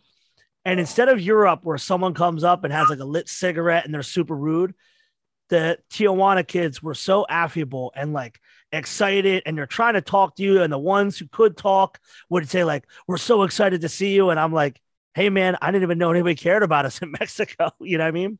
Oh yeah, that's one of the places we pioneered. That's for sure. But we So- go down there all the time, and and fuck, dude. Hey, not to not to cut you off real quick, but um, I booked. I think it was Death Before Dishonor. I booked their first West Coast tour down here. I just pissed in a bottle because I didn't want to get up. This is some tour shit. But uh, uh Take Death a break now. I love it. uh, no, you know, when you're on the road, you know how it is. But Yeah. um, Death Before Dishonor, I brought them down there the first time. I booked like five shows. They flew out. We're in the Hoods van. I bring these guys down here, down to down to Tijuana. They get so fucked up, and I'm driving around hammered, and I get pulled over. And I think Brian was in the seat next to me, and he's just like, they're all coked the fuck out, and I'm fucking okay. Let's be real. I'm coked the fuck out and I'm drunk as fuck, and I snorted some Viagra pills. My dick was hard as a fucking little baby arm, Seek Island. Brian, Death Before Dishonor, and Frankie are fucking hammered. And and we're driving out of Mexico. We get fucking pulled over. And Frankie's, or I think Brian was sitting next to me, and I'm like, chill out, cool, be fucking cool. And this fucking, all these dudes, ah, blah, blah, blah, blah, blah. I'm like, tranquilo, tranquilo, you know, the tranquilo. I don't act Yeah. like I speak, speak any Mexican shit. And I'm like, tranquilo, tranquilo, tranquilo para me. And, and I'm like, chill. And I, I reach over, I'm like, give me a fucking 20, like right now. And they hand me a $20 bill. I'm like, bing, bing. And I hand him a $20 bill. And the guy's like, And I and so I'm like, fuck. So I go into my shoe. I had all my money hit my shoe. I hand him a twenty dollar bill, and he's like, "Cool, get the fuck out of here," in perfect English. And before that, they were like, yeah. and I'm like, "Oh my god!" And then then then after we gave him the second twenty, he's like, "Now get the fuck out of here." And I was like, "Motherfucker, we just got jacked," but dude, we could have went to jail, like straight up fucking jail. So yeah. To get the story in line with stuff, as Hoods is going out and doing these things, how soon did you realize that, you know, um, the, the comparisons or were there contractions? Like, how did you compare East Coast to West Coast once you started going down south and you started to have a fuller picture of what West Coast hardcore was like? Hmm. I just thought the kids out there danced a lot different and the the the communities were a lot different. You'd go you'd play a show in like Philly with a bunch of kids that were resembled cities like where I'm from, or Detroit or Chicago, and then you'd go into places like New England where you would see kids pulling up in Range Rovers. You know, was, the East Coast was very um, um, dynamic, or not dynamic. It was very a lot of. It was a broad spe- spectrum of people. Like we're out here, most of the kids who went to hardcore shows, we were all working class, just fucking skater fucking punk rockers BMX kids, you know, street more street oriented. But the East Coast, the dancing was a lot different. It was more of that kung fu shit. And then we met dudes like when we play in the city that would um, some of the good dancers, Joe, you and Black Mike were, were a couple of them from Philly. You guys always fuck people up. Um, fucking, um, and then there was this kid from this crew called IDS. Yeah, yeah, uh, yeah. Uh, the, all, all, the dudes from uh, uh, Queens and Long Island that were fucking with like um BCS and Old yeah. Sworn Enemy when they're called Mindset. Yeah. Yeah, Billy Club Mindset NYC, which turned into Sworn Enemy Sal. Um, but there was that one little guy. Uh, he passed away. Uh, uh, oh, little Greg. Little Greg. Little Greg's my dude. Hey, um, that he was in a band. Little Greg was in a band called um, I think. Red Red Eye Devil. Yeah, he played that, bass in, he played in Denied, and then he later was another band called Red Eye Devil okay, here's a crazy story. When I met all those IDS dudes, we were in fucking like Brooklyn somewhere, and we were broke down on the side of the road. And here comes the singer and his wife, and they were both in this band Denied with Little Greg. They were in the Instant Death Squad IDS crew, but we're on the side of the road, and the the other Greg, Big Greg, pulls up, and he and we're on the side of the road, broke down, and Big Greg pulls up, and he comes up, and I pull out a fucking crowbar, and I'm like, back the fuck up or I'll fuck you up. And he's like, whoa. and he's like, chill out, bro. And he's like, calm down. And I'm like, I'll fucking kill you. I, like, you could ask me. I was like, I'm going to fucking kill you. Get, the, I didn't know what he's, he looked like some Guido. And I'm fucking about to crack this motherfucker. Whoa, it looks like the Floorpunch uh, photo, huh? but I'm about to crack this fool. Unbeknownst to me, it's fucking Big Greg from Denied and he's like, no, no, I'm just trying to help you. And I, because I thought we were being robbed because that it was crazy back then. And, and, and we're like, what the fuck? And it just so turned out that we were playing the show later that night with these guys. We ended up crewing up, meeting up with all the IDS guys. Those guys were kind of crazy back then with the meth. They loved that shit. Whew. I think every big city had its own areas of where you could say, certain certain cities had certain specific things that they were like about, you know, like oh yeah. Um Philly, Connecticut was really dust dudes, a lot of drinking and a lot of dust. The like, pill guys were on, New England. Yeah, like there was always different areas, and it always blew my mind specifically when there would be these different things. Yeah. Um so obviously um every time we've discussed Rick Ta Life on this show, we've done a good job of not like denigrating him and bullying him. And a couple times we said some really me and Richie Krutch have said some really nice shit, despite all the stupid fucking shit he says on the internet. Mm-hmm. So, um, obviously, you know, he was a blueprint on like connecting people at the time, and eventually, yeah. you guys were gonna release. You guys would release your first thing out as a seven inch on his label. Yeah, yeah. The once again seven inch. And then uh was eventually that was uh Colby Brack uh Colby Breakout who put it out on uh or did you self do it as the CD? Because I have both. okay, the the seven inch Rick initially put out, he ripped us the fuck off, but whatever. That's Rick. I knew he was a thief before anybody even called him out on it. But back then, you couldn't really say anything. But I did. I didn't give a fuck. Um, uh, but uh, Fred Mesk, let's give props to Fred and fucking hardest and and uh, Beto, love, Harry. They Beto's a great dude. Um, Harry, yeah, and then fucking um, Seth, little Seth fat Meyer, nut, yep, fat nuts. Um, yeah, but um, but yeah, Rick did a lot. Rick did a lot of good stuff for the scene as far as like like um, the dude would bring a fucking flea market to the show. The only other band who had more merch or almost as much as merch as him was us, but we actually had really good product. Um, Rick had Rick Rick would go to the Dollar Tree and buy a fucking teal or salmon flavored shirt and basically go and fucking write uh, spray paint a stencil on it and sell it at a show for 20 bucks, you know. But he did, as far as the positive things Rick Ta Life did, he did, uh, he did, he got a lot of bands that otherwise wouldn't be recognized on the, not the, on the map, but he got them, you know, like hoods. If he, a lot of people wouldn't have heard about hoods if it wasn't for him, even though he was kind of a not so honest person, I guess. But um, so to, to give him a little credit in that facet, yeah, he he did a lot to connect a lot of these bands. I mean, there's bands I wouldn't have heard of. Like I met Mushmouth because of um, and Richie Krutch uh, because of Rick Ta Life, you know, and Billy Club Sandwich and um, I mean, Fat Nuts, Seth, you know, before he joined 25 ta Life, I was out there with Powerhouse and we were touring, doing shows with Killing Time and Murphy's Law and 25 ta Life and Madball at the fucking.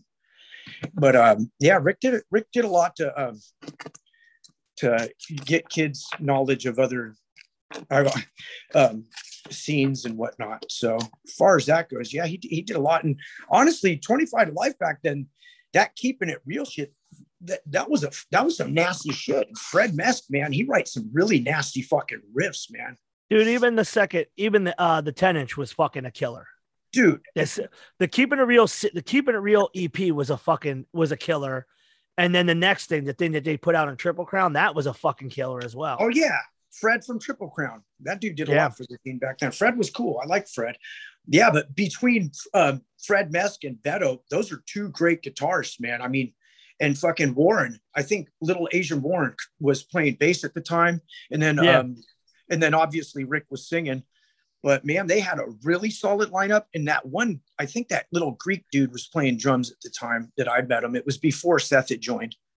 Little Greek. Oh, guy. Harry. Harry. Harry. Yeah. Harry, yeah. who's been in every band besides Demi. It's like Demi and Harry were in every New York hardcore band ever. Yeah, the, they and I think they're both like Greek dudes, right? Yeah. Yeah, they're like Tikanis, Kala. Dude, just so fucking literally been in every New York hardcore band. Good so, drummers. Yeah. So you do this. So you do this seven inch, and then um, shit blows up, man. Yeah. It really blows up, and you end up you end up dropping something on Gain Ground. Was that when you went to Europe, or did it take longer for you to get to Europe? It was after that because Gain Ground gave us like fucking like I think it, back then it was like 10 grand and 10 grand back then was like 60 grand now. It was a lot.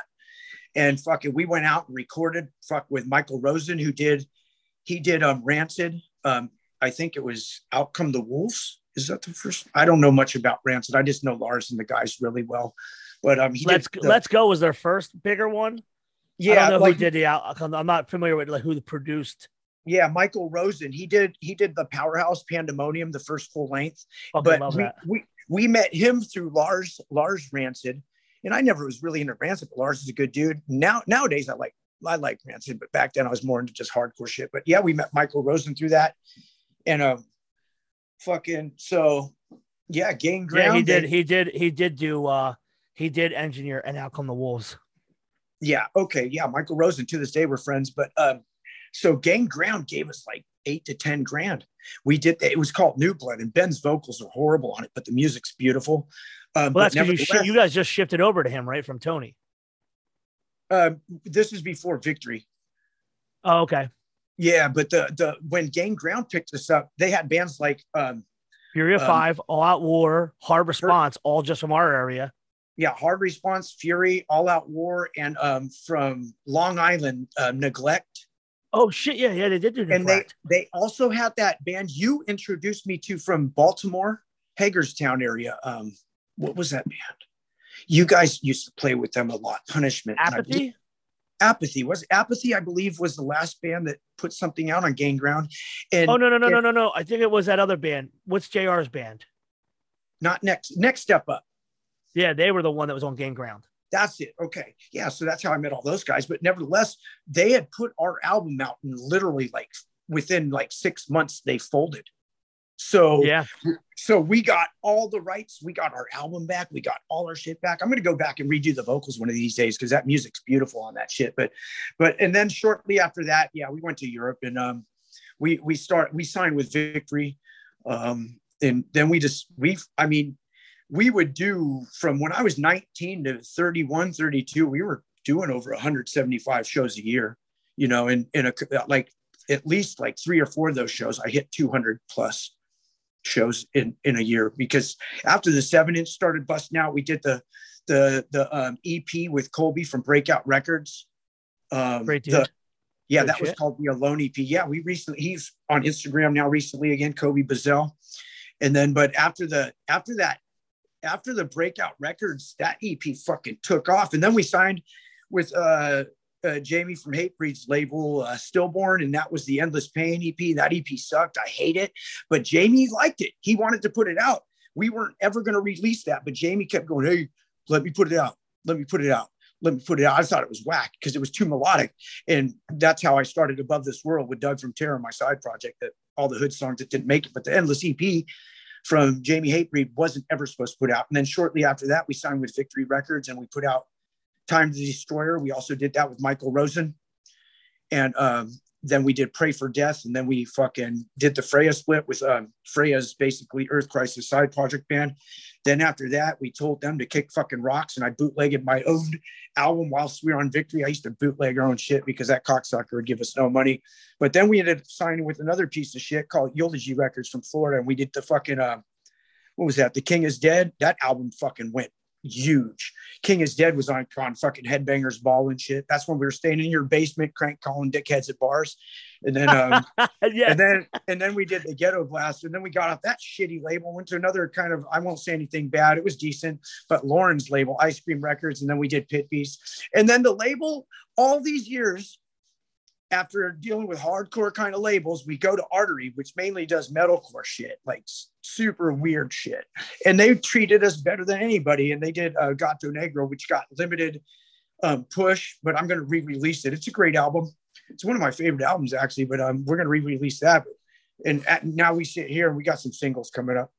I, I forget so, what question. I, sorry. No, no, no, no, no. It was actually good that you did that because it kind of leaves us – it kind of leaves us away from having to do that. And then what came next, band like like mm. recording wise, and we could talk a lot about theory and culture and stuff that you watch happen through the times because you know in a short period of time we're talking 1994 to 1999 it went from if a band had a cd that was a pretty big deal but everybody yeah. was leasing cassettes and demos so by the time 2000 rolled around you were kind of a chooch if you didn't have a cd and if you were putting demo tapes still out, you're like, what the fuck are you doing with a cassette? Who wants that?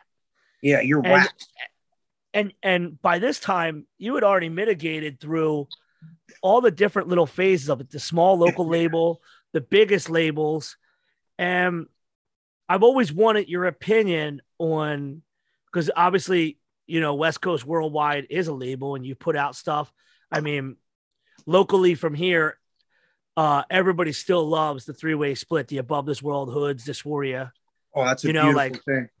That's a that's a first record for so many hardcore people in our area, and that's something that, you put out. That was fucking insane, man. And I I went and raised enough money. At that time, I was selling cocaine, and I raised enough money to put out five thousand CDs. And like you said, back then people were putting out cassettes and all this whack shit. And I put out 5,000 CDs of a band from fucking, you know, out in Pennsylvania, bumfuck Pennsylvania, you know, out in West Coast. And, and that motherfucking three way split took the fuck off. And I was terrified because I'm I pressed 5,000 CDs. I'm just some kid in fucking Sacramento. I don't, you know, we are I knew my shit by then, but I was like, that's a lot of CDs to sell as a DIY guy. We got rid of them CDs, I think, with Chris from Dysphoria. I think we got rid of them CDs in like six months. Every Yeah, that's like one of every that's one of them connections that I wanted to talk about when you're done explaining this. But I, Yeah. I wanted to know because I, I was hip to it. Obviously, I we get to California. We get to we get to California in 1999, and I say we because I'm a roadie with Dysphoria, and this has been said many times. So if you heard it, I'm going to talk about it again. It's my show. Fuck you. So I get to California, my first California hardcore show. The first person I say hello to is you, and it's Bojangles, and you're like, just get the fucking merch in the box. There's or get the fucking merch on the tables over there. And I'm like, oh, well, we're in California. Like you're like running around getting shit already. And I'm like, I guess this little motherfucker just yelled at us. And Mike Brown's like, who the fuck is this thing? And I'm like, that's Mike Cody. He's like, oh shit. Like, and I don't think you recognize us because we came in right before doors and Yeah. everybody's linking up. The first thing that connected with you was the fact that at home, which is Sacramento, man, it wasn't just playing a show. How many people do you think went to Del Taco that night? Went everybody after the show? That was like a beautiful thing. Like half the show would go and eat afterwards. yeah, we eat together. Even yeah, everybody would go. Man, there'd be at least 20 of us. And then, like, uh, I remember the second night we hung with you, you're like, that's it, cuz we're going to Luigi's. Now, this is Oh, a blood God. area. You got to watch yourself. Yeah, But- it's all bloods. One of the things that comes up as you're talking about this hustle and these records is this is the, the important thing. You kind of put everything into perspective for me through Chris. And then later, like, you know, you know, we would just sit there and talk about the shit. Um, when punishment went on to come back on tour, Yeah, because You you, guys came right with- back out months later. you guys linked us with so many people from your road. And then, like I always say, like we built this hardcore treasure map of like how to get from city to city. And you bring up Shane Merrill, uh, Boom, Sean boom, from boom. Clear. Sean from Clear didn't do the show, so Blake Ford ended up doing the show. Yeah, the So Blake started the being- Ford brothers. Yeah, we end up being fuck, and, and our first run was with Bloodline, R.I.P. Reek. You know, yeah, Enrique. Enrique. yeah, you know, and um, Reek. it- it's just important to say that there's a lot of bands like East Coast bands like CDC, Death Before Dishonor, Shattered Realm, and every time someone would do a tour on their own, they would then pass down something that you had a footprint in building this map that we all kind of didn't need a booking agent to book our own tours. And three Oh, yeah. years later, three years later, Punishment and Ringworm were able to tour. Actually, two years later, Punishment and Powerhouse were able to tour. And then a year after that, Punishment and Ringworm were tour. And then a year that, Punishment and Blacklisted. Everybody got to tour Yeah, because of work, work that you fucking did in 1994 and five. Like you helped, you helped build a road, like a like carved like a pioneering path for bands that just didn't have the link in with the couple booking agents and like yeah, it, it, you're you're you're under acknowledged. I don't like the term like you know like it, you people need to understand. That's why I wanted to have the show. You know, like you put together a lot of pieces. So bands, I mean, you, you know, you bring up Southern California, you know, Scare Tactic, Pride Kills. That tour was basically the way Hoods would tour, the way Clenched Wrist would tour, the way Fight Like Hell would tour. There's so many bands from different areas that because of you doing the tour that you just talked about, then became possible for all of us to do our own tours. You know what's crazy is a band like Pride Kills would be like, "Hey, Mike, we're coming out to California," um, and I'd be like, "What date do you want?" And they'd say like, "Say fucking Saturday, whatever the date was," and I'd be like, "Okay, give me 24 hours." I'd come back and I'd have Friday, Saturday, Sunday, and Monday booked from LA to Sacramento to fucking San Jose, all the way to Reno, back to Salt Lake with the Ford brothers, or fucking Denver with whomever. Um, Denver was always um, what's his name from Ernie November, Keith Yeah. Keith from the band Truth. Yo, Keith And- and Hell, who was playing shows and he was a band from Cheyenne, Wyoming. I remember you linked us with him. Yeah, and Keith, man, Keith Truth, he loved you guys, Punishment, man, and fucking Dude. and Keith and Keith was like the the the uh, um, like a hardcore metalhead who had a scarhead tattoo on his foot when we were like young as fuck, and nobody tattooed their feet back then. So, yeah, dude, you wow. put us onto the Cheyenne, Wyoming show. We sh- we we go to meet him at his record store. First of all, early like, Who the fuck is buy? Yeah, we're buying a fucking records in in Wyoming. In bumfuck. And then, uh, like bumfuck, and this band because they're from Wyoming. They're the ones, fuck. dude. They're the band. Like, hey, come stay at our house, hang out with our girls. You know, we're gonna go eat. And then yeah, years later, we would still play with them in places like with Shattered Realm. We played with Truth down in Fort Collins, Colorado. Yeah. They came down, and we knew we were co- and the Starlight. Starlight. And it's all these things that you linked everybody together. You and the thing is, another industrious individual would go ahead and be like, "Hey, yo, I booked you seven shows, so I need ten percent of these shows." You just did it to help the guys through, man. Like you always put out maximum amount of effort for everybody. If you stayed in Sacramento, you slept at West Coast Worldwide. Yeah. If you didn't, stage. if you if you didn't sleep on the stage of West Coast Worldwide once, you didn't yeah. tour in the 2000s, man. Yeah. Or at my house. Yeah. Fuck, man. Hey, oh, you know, I, I remember talking to you like when we were going to go do the Tsunami Fest, and you were like, "You still have Hotmail?" And I was like, "I still have hot. I still have that same Hotmail to this day." But like talking about, this, say for instance, this is how I still do it. Like I got this list. Man, you, I, I do still do the same thing. I because I can't go on a computer and, and, do it because in my head I could tell you every show without even looking at the motherfucker. And I know these promoters, just like when I sent you to San Antonio, Jen from yeah. the White Rabbit. We yep. still fuck with her. She's like the Shane Merrill of Texas. Jen from the White Rabbit, uh, Paper Tiger, wonderful person. And obviously all our friends in Houston, we could call Willow or Ryan or any of the Pride Kills yeah. dudes, Lou you know, when I booked the Pride Kills tour, like that was fucking, those dudes were a fucking wreck. They were on every drug. Um, I booked uh, the first um, shutdown. Dude, they work tour. on oil. They, they work on oil rigs. They're, they're like, fucking, they're literally, they're maniacs. They're they're, they're crazy white people. Texas you want me to tell you, nuts. Want me to tell you something that Mike Brown said to me, or it was Damien. We were watching. Yeah, Damien. Oh yeah, Damien.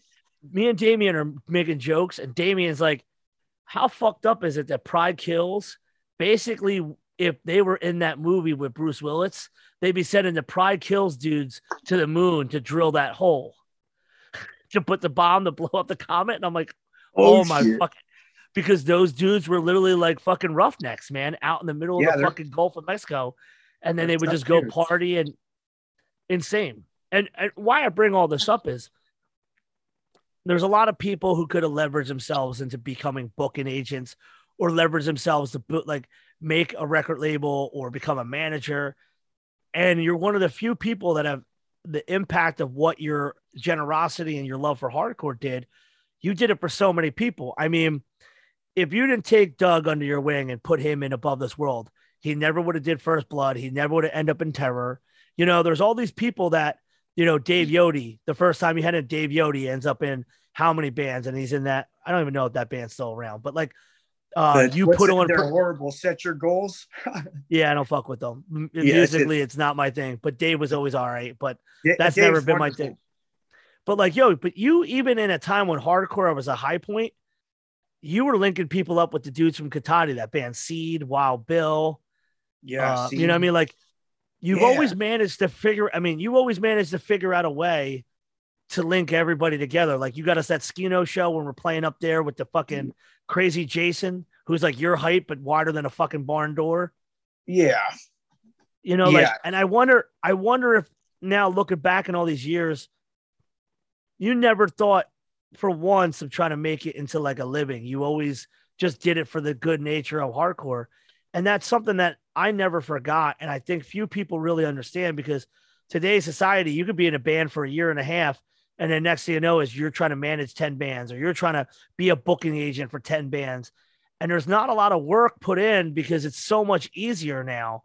But you pioneered a lot of shit, man. And it really goes up my ass sometimes to see people so quick to monetize what was our own generosity and the fact that we would be generously putting on and showing people and giving like I mean, how many times did Hood sleep at my mom's house and I didn't even live there?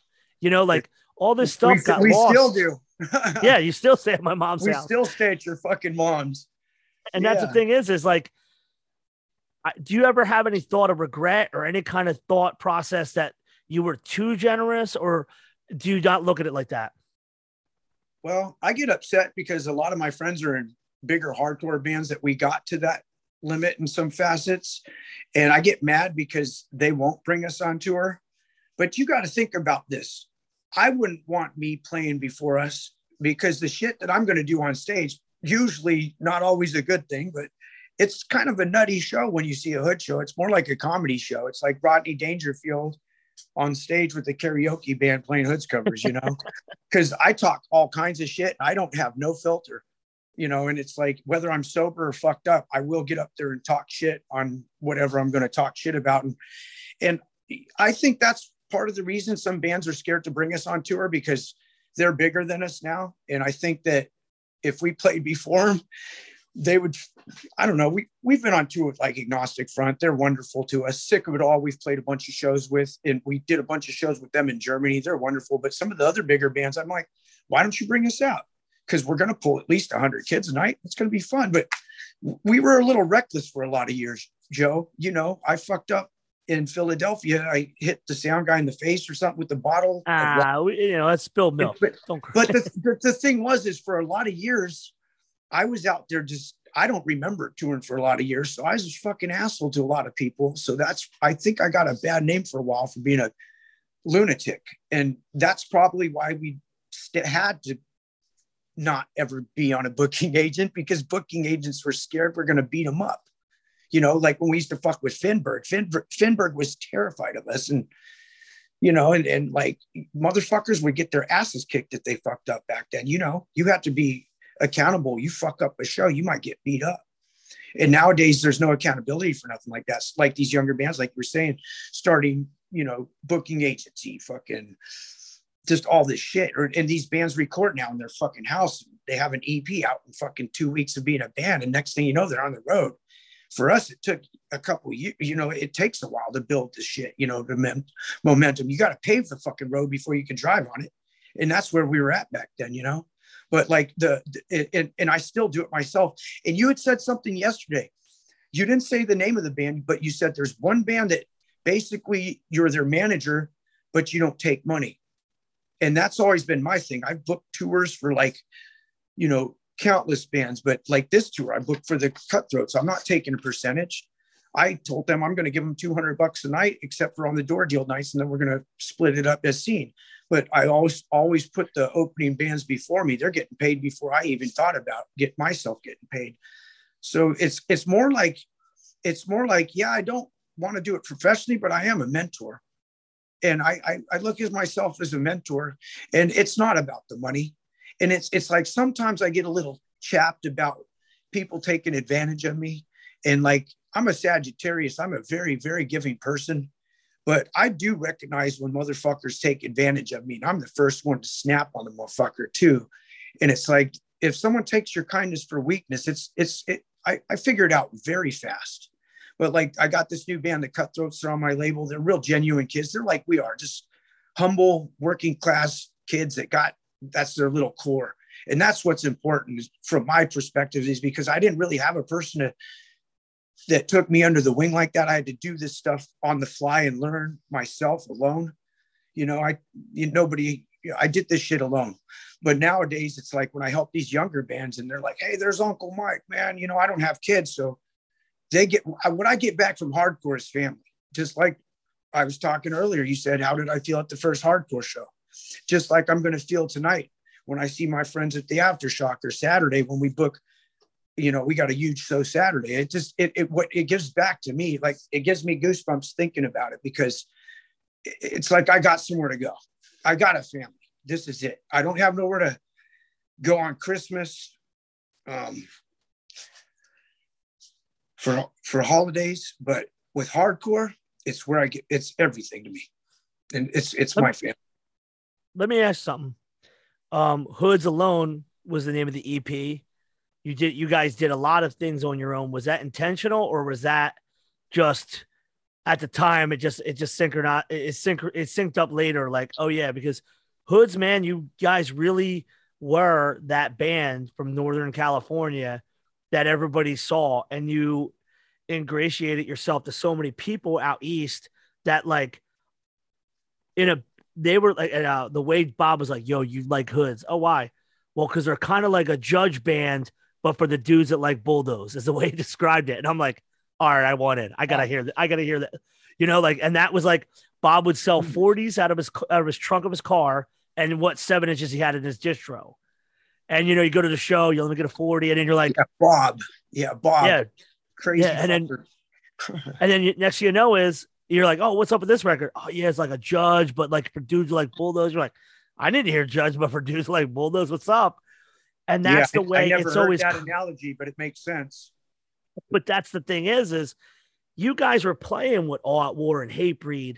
Now, people, young kids conflate the hardness and the imagery of Cold as Life with like some beatdown shit, but they're pure fucking aggressive hardcore and crossover. Very fast riffs, you know, good sing alongs. Yeah. It wasn't until that Jeff record with the declination that they started getting like heavy, heavy, but they were like those demos specifically. That's like raw hardcore, man. Well, and so born, for me, Born to Land Hard, Joe, not to cut you off, but Born to Land Hard is basically a, a, a well produced skinhead band with a little metal influence. I couldn't agree more. And that's the thing is, is you guys managed to still hold your own. Like that Hatebreed Blood for Blood shit. Dude. Yeah. There was some heavy dude, shit coming out. Yeah, you're heavy shit. And you guys are right alongside. Like, yo, we could swing hard with you guys too. And it was the fury of being a fast band from California with a little bit of breakdowns and that crazy energy that you guys brought that really sold you. The, and I just other... wonder, what's that? Sorry about that. Go ahead. No, I was saying is I wonder if at any time as you're playing these like now looking back like legendary shows that people wish they could go to, was your process that you're just excited to be a part of it, or were you guys really out there like we're going to out there to shine, like we're going to out there to show these motherfuckers? You know, like what was your mindset as you guys are coming out east and you know you're the further east you go, the harder the shows are, the harder the pits are. And you guys legitimately would go to Queens and go to North Jersey and you'd play the pipeline with like the Denieds and the BCSs and the oh, E Towns. You guys play with Fury F5s. And the thing is, is you should have been playing with the weird like Floorpunch crowd and shit like that. But like, no, it was the hard crowd that loved hoods how did you go into that being like the California fast hard band? Well, the youth crew kids hated us because we were too hard to be punk and too punk to be hardcore. And the beatdown kids liked us because we we bring our homies and we'd usually end up beating motherfuckers up for real. And the fast shit is just West Coast shit, you know. I mean, you see guys like even imported, like Scott from Terror he's out here playing with West Coast. That shit's more West Coast than anything else. Because the difference between Terror and Buried Alive, you could tell who's from Cali and who's from out there. You know what I'm saying? And like with the the West Coast style that fast shit, because a lot of us grew up on like Dead Kennedys and shit. And just like same thing with Born to Land Hard and Cold as Life, they're a skinhead band. It's playing street punk that's on good amplifiers and good drum sets and good production. It's just a hardcore band, you know? So I, the the differences are vast, but man, the similarities are more, you know, more so, I guess. I wonder if you ever even were really cognizant that, like, oh, we're playing with All Out War and like up in Brockton or in fucking Poughkeepsie. Like, or you like, no, we don't give a fuck. Cause I feel also nowadays, faster bands are a little bit more pensive about trying to play with some of the heavier shit. Whereas, mm. kind of like, back then you could be a fast band with hard breakdowns, like you brought up Trial. Trial was a mm-hmm. fast brand, but they had some breakdowns. And yeah. I mean, you know, Powerhouse, they played with a lot of heavier bands too. So I wonder if there was almost like a flag you were trying to fly by being like, yo, we're Cali, we're gonna keep keep that California West Coast fast influence going or not. Shit, man. The, that a, a thing be the difference between hoods, blood for blood, and Hatebreed not to talk shit or anything, but the musicianship, like far as the shit we're playing out here, I have nine, 10 part songs. They were doing three part songs, you know, the, it, so that was a lot different. The dynamics of the bands, like Blood for Blood, those dudes could barely, you know, get through a song with, you know, Mike was very simple. Gina's very simple, and but then fucking what's his name, the guitarist, Rob. Rob. Rob's a great guitarist. So you get Yeah, one amazing songwriter.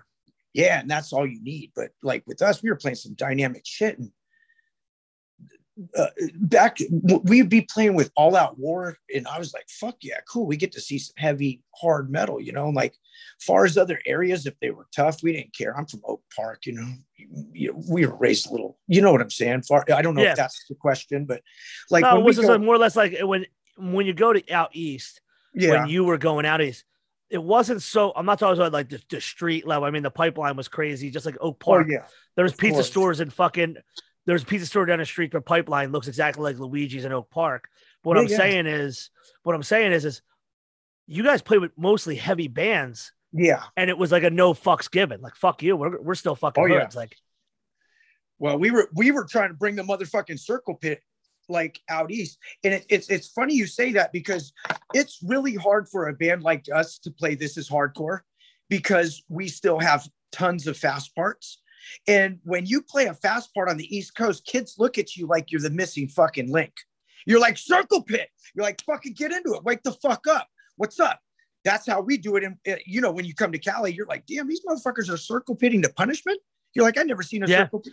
You know, that's that's the to answer that question from earlier. That's what it is. The breakdowns as opposed to the fast parts. And fucking still to this day, when we went out, you watch that us play this is hardcore, and kids don't know what to do when they see hoods out east. They're like, uh, what the fuck uh, do we run in a circle? And then the breakdown comes and motherfuckers are losing their fucking minds. Then you guys come out here, you play a breakdown, and kids would be like,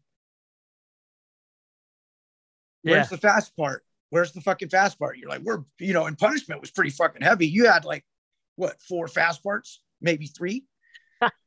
so, so, so that's when the big salad started between the East Coast and West Coast with the circle pitting, the kung fu shit, the breakdowns, the fast parts. But the thing is, is I think the West Coast caught up. Where the, to the to this day, we go out and play that this is hardcore thing. We play the fast parts, and kids are like, "What the fuck?" You know, they're like, they're like, let "What me uh, What do we do?" let me uh, I'm gonna break it down some some some simpler questions. okay. How did it feel in general? Did you feel accomplished, or do you feel like when you take on something like building a West Coast worldwide, like how do you manage the stress of doing something like that? Like how do like how does that even unfold? Obviously, you're you're the kind of guy who's like, you see a need, you're gonna fulfill it. You know, hey, we need a venue, we need a place for bands to stay. Yeah. But realistically, how did you manage that fucking stress of running that place? fuck, dude, proactive, I guess, and fucking resilient. Because West Coast, we ran for seven years with no permits. I mean, you know, the police were always fucking with us, code enforcement. The best thing was is we'd always open up about seven at night when we were doing shows. So the code enforcement calls it quits at about 5:30 around my neighborhood, so that we'd never get, you know, we would avoid a lot of that. But we, by I would say West Coast Worldwide stayed open by sheer luck, you know, and obviously a lot of work. You know, the it, having a venue, people keep going, "Hey, you need to open West Coast Worldwide again." I'm like, "Fuck you! I'm gonna go do, I'm gonna go do my shows at the Booze Fighters Clubhouse." And fucking, they're cool, and and I could live vicariously through them, and I don't have to worry about the fucking water bill, the fucking getting sued, running the fucking bar, packing the fucking waters, getting the fucking snacks and shit ready, fucking upgrading the PA system, booking the fucking bands. You know, I, I just do my part. I got my sound guy. We got a stage. I do all the doors still. It, it, it just runs smoother that way, you know? What do you think if we were going to go top three? What were your top three shows that you played between Sacramento and the Bay of all time that Hoods played? I, I, I can't answer that shit. I don't, well, three of your favorite, three that popped to mind that quickly. God, it, That would say like there's so many. Like Here, one second, Joe. To him. Okay, there there's been so I think we've been over I think we've done over like 2400 shows something like that. And to pick out some of the best shows back then, I think I think honestly one of the earlier shows that was one of the best shows was at the Berkeley Square with Hatebreed, Hood's Hatebreed. And and we fucking like, you know, as far as keeping staying up on your own back then, it, it was a little competitive. You know, this is before Hatebreed was even we still were on demo phase, you know, cassettes. Yeah. But that show between us and them, they were one of the bands that could hang with us almost on a musician level. You know, we always had really good drummers, and a lot of bands had shitty drummers, but they were one of the bands that you're like, damn, that drummer's good. Damn, that bass player's good. Damn, that singer's sick. Damn, the guitars are good. Boulder, you know, they were great guitars, you know, heavy shit. And that was a great show. So Hoods, Hoods and Hatebreed at the Berkeley Square. That was incredible. I think the time we played was that big theater when we did Hatebreed and Propane in Philly. Was that the Trocadero? Yeah.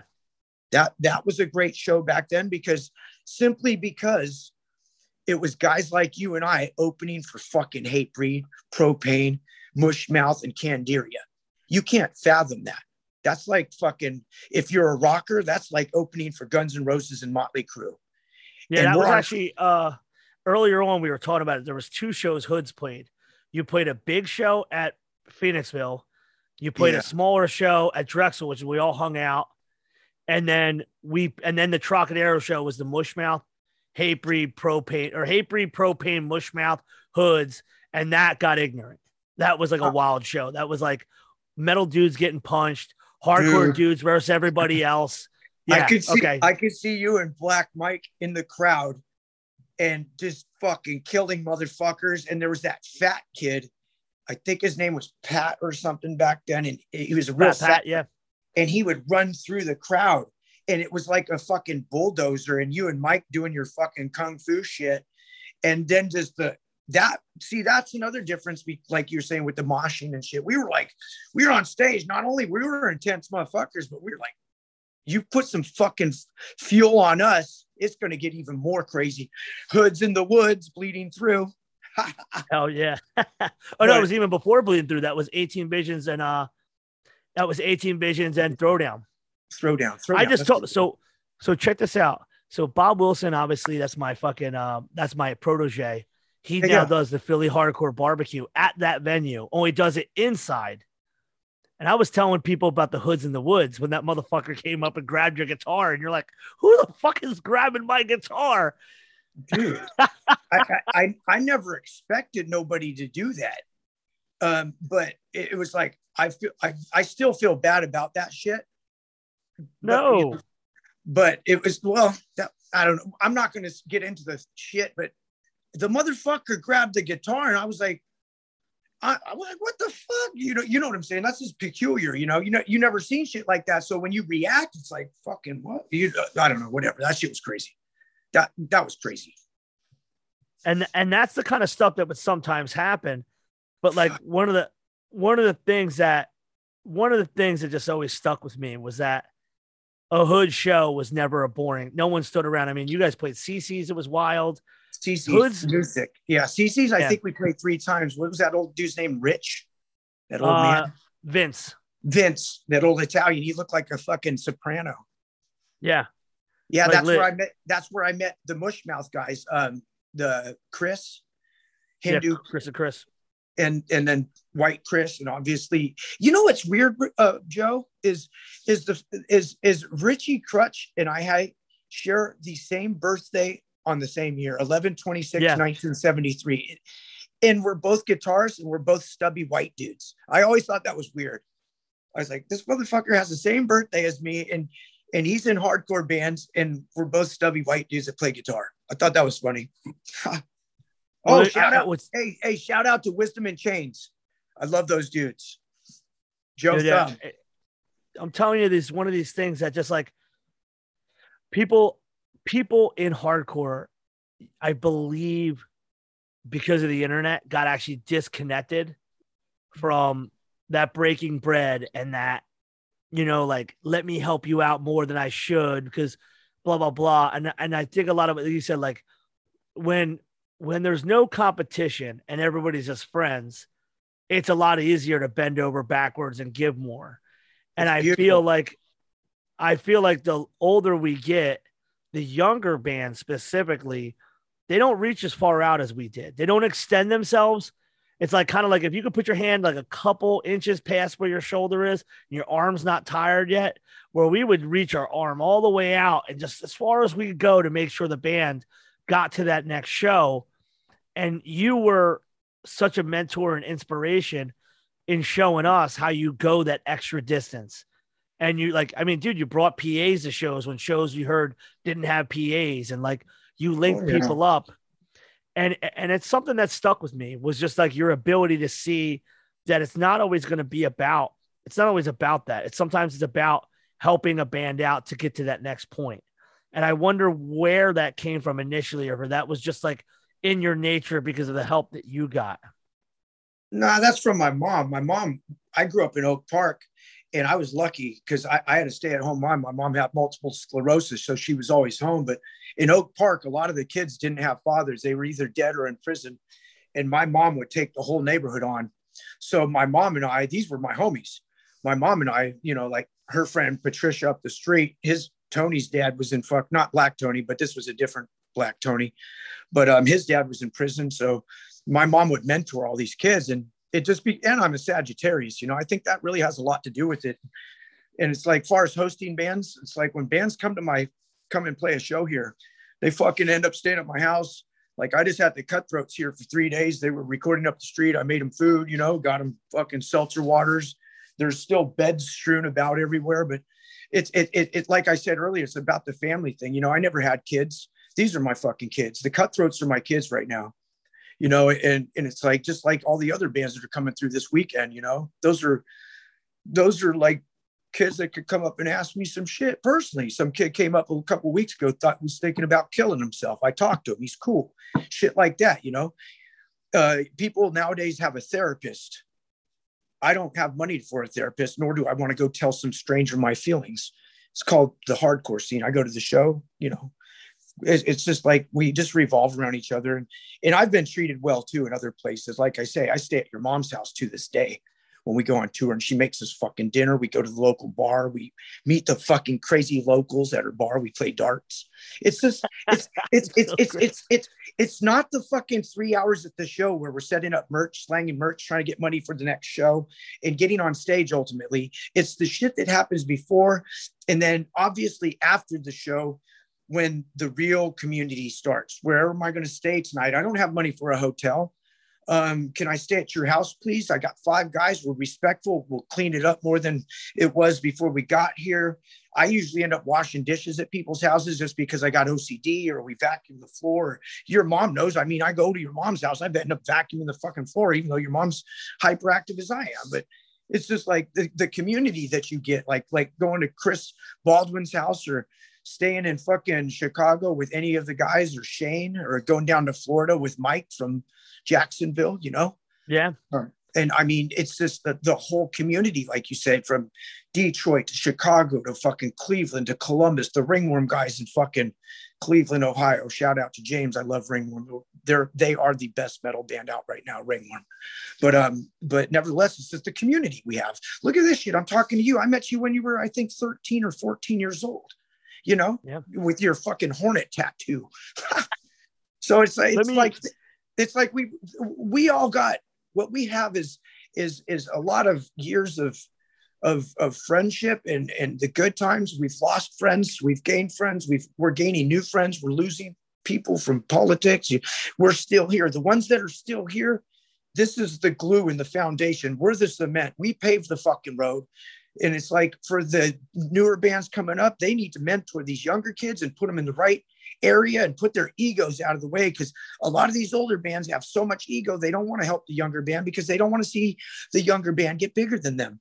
I think in reverse. I want the younger bands to get bigger than me so one day they can bring me on tour as the support act because at some point i'm not going to be able to keep these wheels going. I'm getting old i'm almost 50 you know so I, at some day, I, at some point, I want the younger kids to start taking us out on, you know, support tours. So that's why I'm trying to get these bands big enough so they're bigger than Hood, so we could just go and fucking, they could do the work from now on.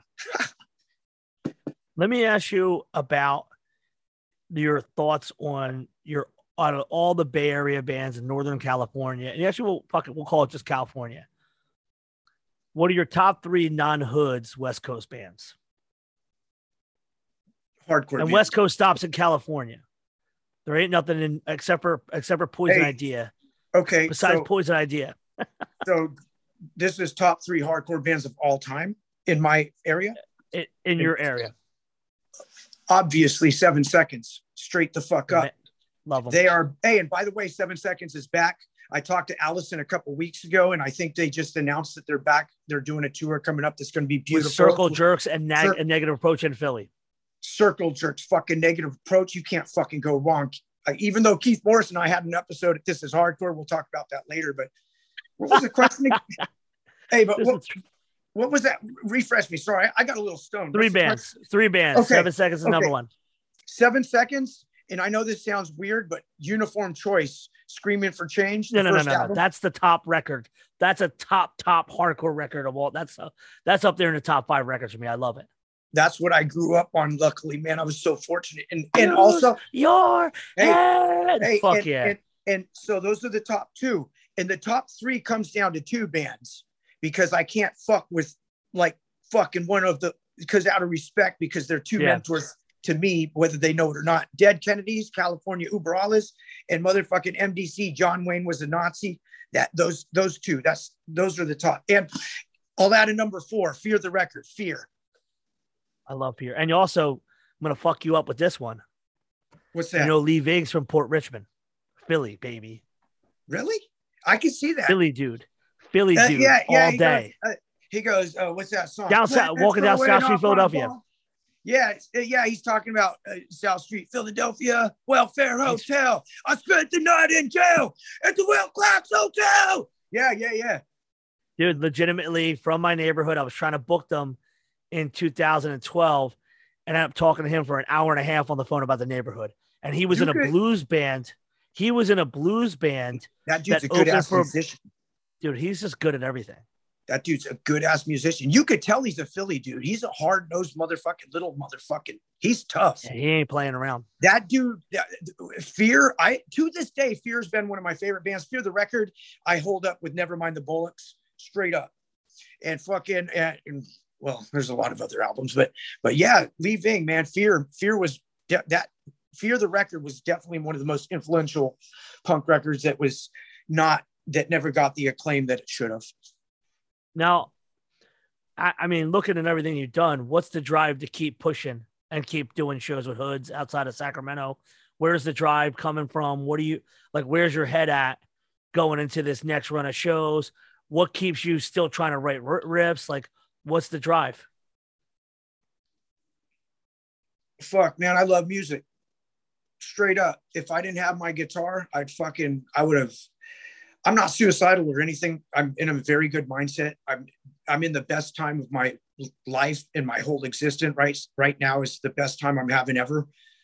Um, but the the love for music is is beyond anything other than soccer. I love soccer. The only thing above my guitar is my soccer ball because you know but the the just what keeps it going is like you're always growing as a musician man. It's not like you just mow the lawn and it grows back with music. You're you know there's fruits and vegetables and potato you know it's just it's everything. Music music connects us all. If i didn't have music i wouldn't be talking to you right now if i didn't have music i wouldn't have hundreds of kids so that i live vicariously through as a mentor uncle father or whatever the fuck you want to call me music gives me something like tomorrow I'm going to go work the Aftershock Fest and I'm going to see fucking Metallica, not my favorite band, but fucking awesome. Tonight I'm going to go see Exodus and I'm also going to see Anthrax for the first time. If if we didn't have this shit, where else would I go at night? Go to the bar, go to the drug drug den and fucking snort meth all day and be up for weeks and be a fucking zombie.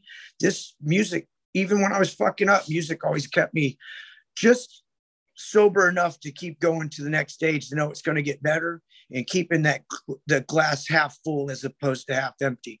So it's just everything in life for me, it still revolves around music. I barely scrape by. I could make money doing this shit just like anybody, but it's just, it comes down to I would play a hood show for free and I'd also take your money if you want to give it to me but Um, I'll do it. talk I would do it either way. we talk a lot about the end of an episode. We talk about regrets, and you brought up fucking up. Where do you think your biggest regrets lie when it comes to hoods and shit? Alcoholism. Straight up. Get into the, it. The, you know, it's ironic. Today is October 7th. October 6th, last year, I woke up. Um, I was pretty fucked up. I was pretty much drinking myself to death. And anybody who knows me and has partied with me knows that I could go harder than anybody on the grid on any level except heroin. Anything else is was open arms. Um, but today is it's weird because today is I'm one year alcohol free as of today. That That's awesome. And, and last year, October 6th, I went out and raged. And I October 7th last year, I woke up and somebody said, Hey Mike, are you an alcoholic? And I was like, fuck no, I've never been addicted to nothing in my life, but I've been drunk for the last 20 years funny you asked why and they're like they're like if you're not if you're not an alcoholic then prove it and i went home that day and i didn't necessarily prove it but i proved it for a year and that's saying a lot. So i'm going to try to keep this going. But yeah the the i did methamphetamine recreationally from about 33 years old to about um, 40 almost 40 years old. And i'm almost um, eight years clean off of methamphetamine. I haven't, I will never do that drug again. And if there's any kids listening to this, if I could tell you anything about loving music or loving soccer or loving your parents, there's one thing that'll take everything away from you. It's methamphetamine. So if someone ever puts cocaine even in your face, cocaine's laced with that shit a lot of time. And they got the thing called fentanyl, but you could Google that shit yourself. Don't ever do methamphetamine and please don't ever do heroin. Other than that, smoke a joint, drink a beer. Uh, the party should end there. Otherwise, you're gonna fucking lose everything. And and from my heart, man, I swear to God, methamphetamine almost took me. And it's been eight years, and I'm a year sober off of alcohol. I still smoke weed once in a while. It keeps my ADHD calm. But as far as I'm concerned, I'm sober, and I'm blessed to even fucking be here talking to you because you knew and you've seen me, Joe, um, for years. You know, kind of like uh, destroy myself on alcohol but I, I finally got away from it. So it's today's today's a big day for a lot of reasons. So and i get to do a podcast with one of my favorite people from philadelphia. I still tell people you're my cousin. Yeah you still are yeah. my cousin. Yeah and, and, and that's how mom, it is. man your fucking mom man your mom's kind of helped me through a lot of shit man especially when i was going through like quitting meth you know? And and and it's like whew that it, it, it's it's like just don't ever fucking do that shit, people. That shit, it's it's you've seen people. It's killed a lot of us, you know. Yeah. Yeah. And that just don't the heavy drugs, man. It'll take your fucking soul. And if you're already depressed, like you know, I still get I still have depression problems, but now it's like with the with the sober mind, it's a lot easier to deal with and communicate with yourself. Talk to yourself. If you're alone, talk to yourself, and that's okay. You're not crazy but I talk myself through shit. You know, I'm like, I could get sober again.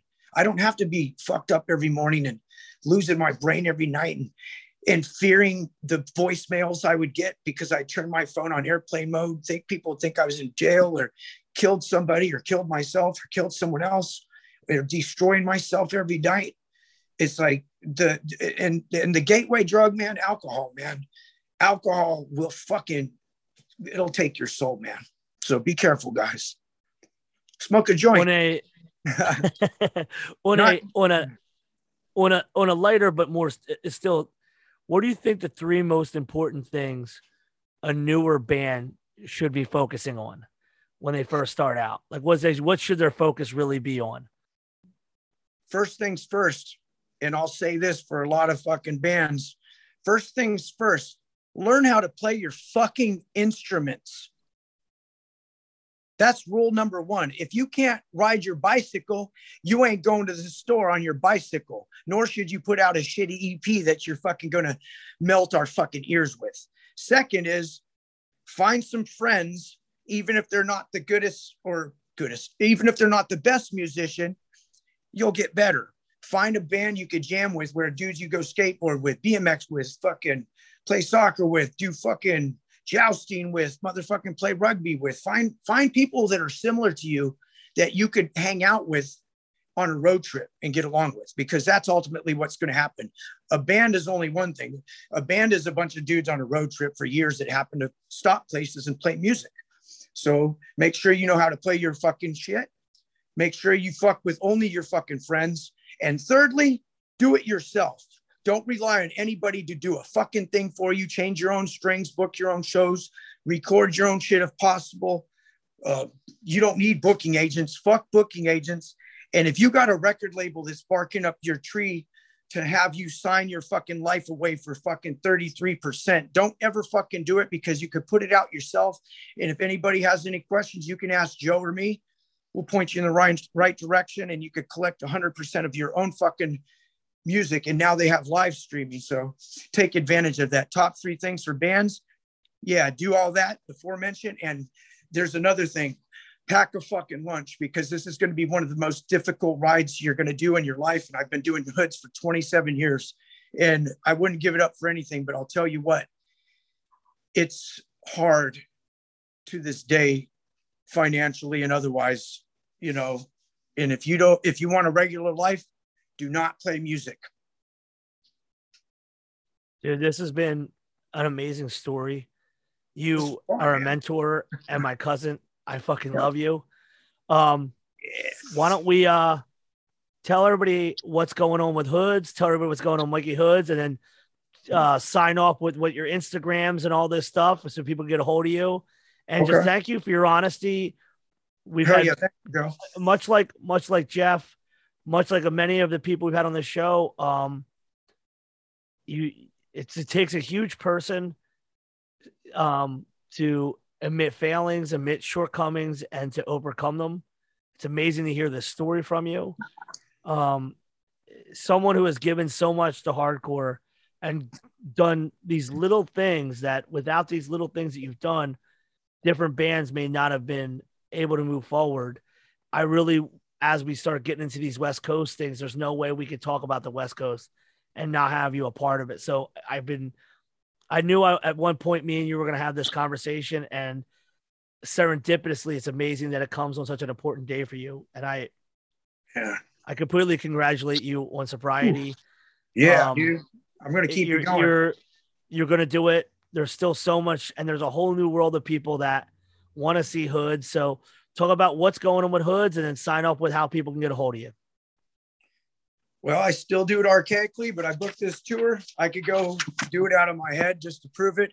We start our tour next week in fucking Texas. Dallas, Texas starts Thursday, October 14th at fucking Reno's in motherfucking Dallas, Texas. Friday, we're playing Boozers in Corpus Christi. Saturday, we're pay- playing the Paper Tiger in um, San Antonio. Sunday, we're playing the Trip Six in Houston, Texas. Monday, we're playing Amarillo at Stromberg Castle. Tuesday, we're playing the Edge Bar in Tucson, Arizona. Wednesday, we're playing Red's Ale House in Yuma, Arizona. And yes, we are going to Prison Hill after for the ghost hunt. Thursday, we're playing a house show in Vegas. Friday, we're playing Potentialist Workshop in Reno, Nevada. And Saturday, we're playing uh, the 23rd, we're playing Back from Hell Clubhouse in Sacramento. Check out the Cutthroats. I have West Coast Worldwide going full bloom. The Cutthroats are my new band on my label. I love them very much. You can check me out at Mikey Hood One on Instagram. I don't fuck with Facebook or MySpace or any other shit. And I rarely check the Hood's Instagram. So if you want to connect me, don't email me, Mikey Hood One. Thank you, Joe. Patty, I, I love, love, you, very much much respect to everybody in Philadelphia and everywhere else. Thank you guys very much. Nah, thank you so much for this. This has been absolutely incredible. Yeah, and we you, look Joe. forward to more in 2022 from Hoods. Yeah, I'll see you guys soon, Joe. Thank you, man. Much love, brother.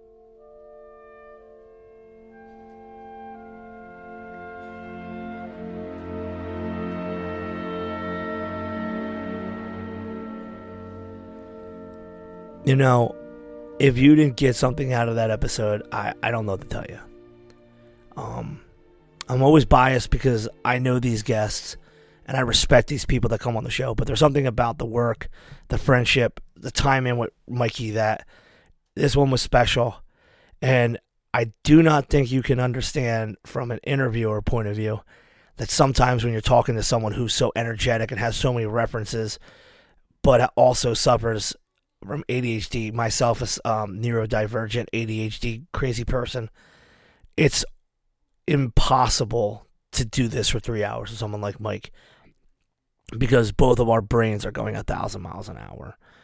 But I mean, dude, he got me choked up. He was choking up himself. And I think that as someone who grew up in hardcore, you know, from my teenage years through my 20s, all my thir- you know, all my 20s, all my 30s, and now I'm hitting my 40s, the presentation of who we were to people when at different stages in our evolution and growing, there's people that are not going to like Mickey Hood for something he did in 2004.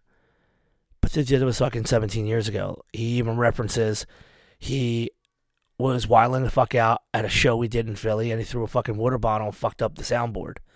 And I scolded him and was pretty fucking pissed off at him, and we're on tour together. But it's it's hard to be fucking mad at somebody because, but you, I was mad because like, uh, dude, this is like a pain in the ass for me. But you know, I think that it's impossible to live a life and have a perfect record. It's impossible to not say things that make somebody mad or not, you know, we're we're not infallible. And it takes a special strength to admit when you've done something wrong and to publicly admit when you're overcoming things. And it takes a certain level of strength of character to look back on things and not stick your feet in the ground and go, no, I was right. And I think that there's a lot to take from this episode. So many things, so many people, so many bands. This, this hardcore thing is very connected and it's it may seem like it's more connected with Twitter for those of you younger folks or the old people that lurk in, but honestly, it's in the personal relationships and the connections, and that's what this podcast is. And I'm just thankful that we got to share some of that. So, the West Coast tour continues. Can't wait for next week. Thank you for the support. PhillyHCShows.com. We are gonna I'll say it, patreon.com slash this hardcore. New shit uploads Sunday and support local shows, support Roger, support Eddie Leeway, support hardcore. Goodbye.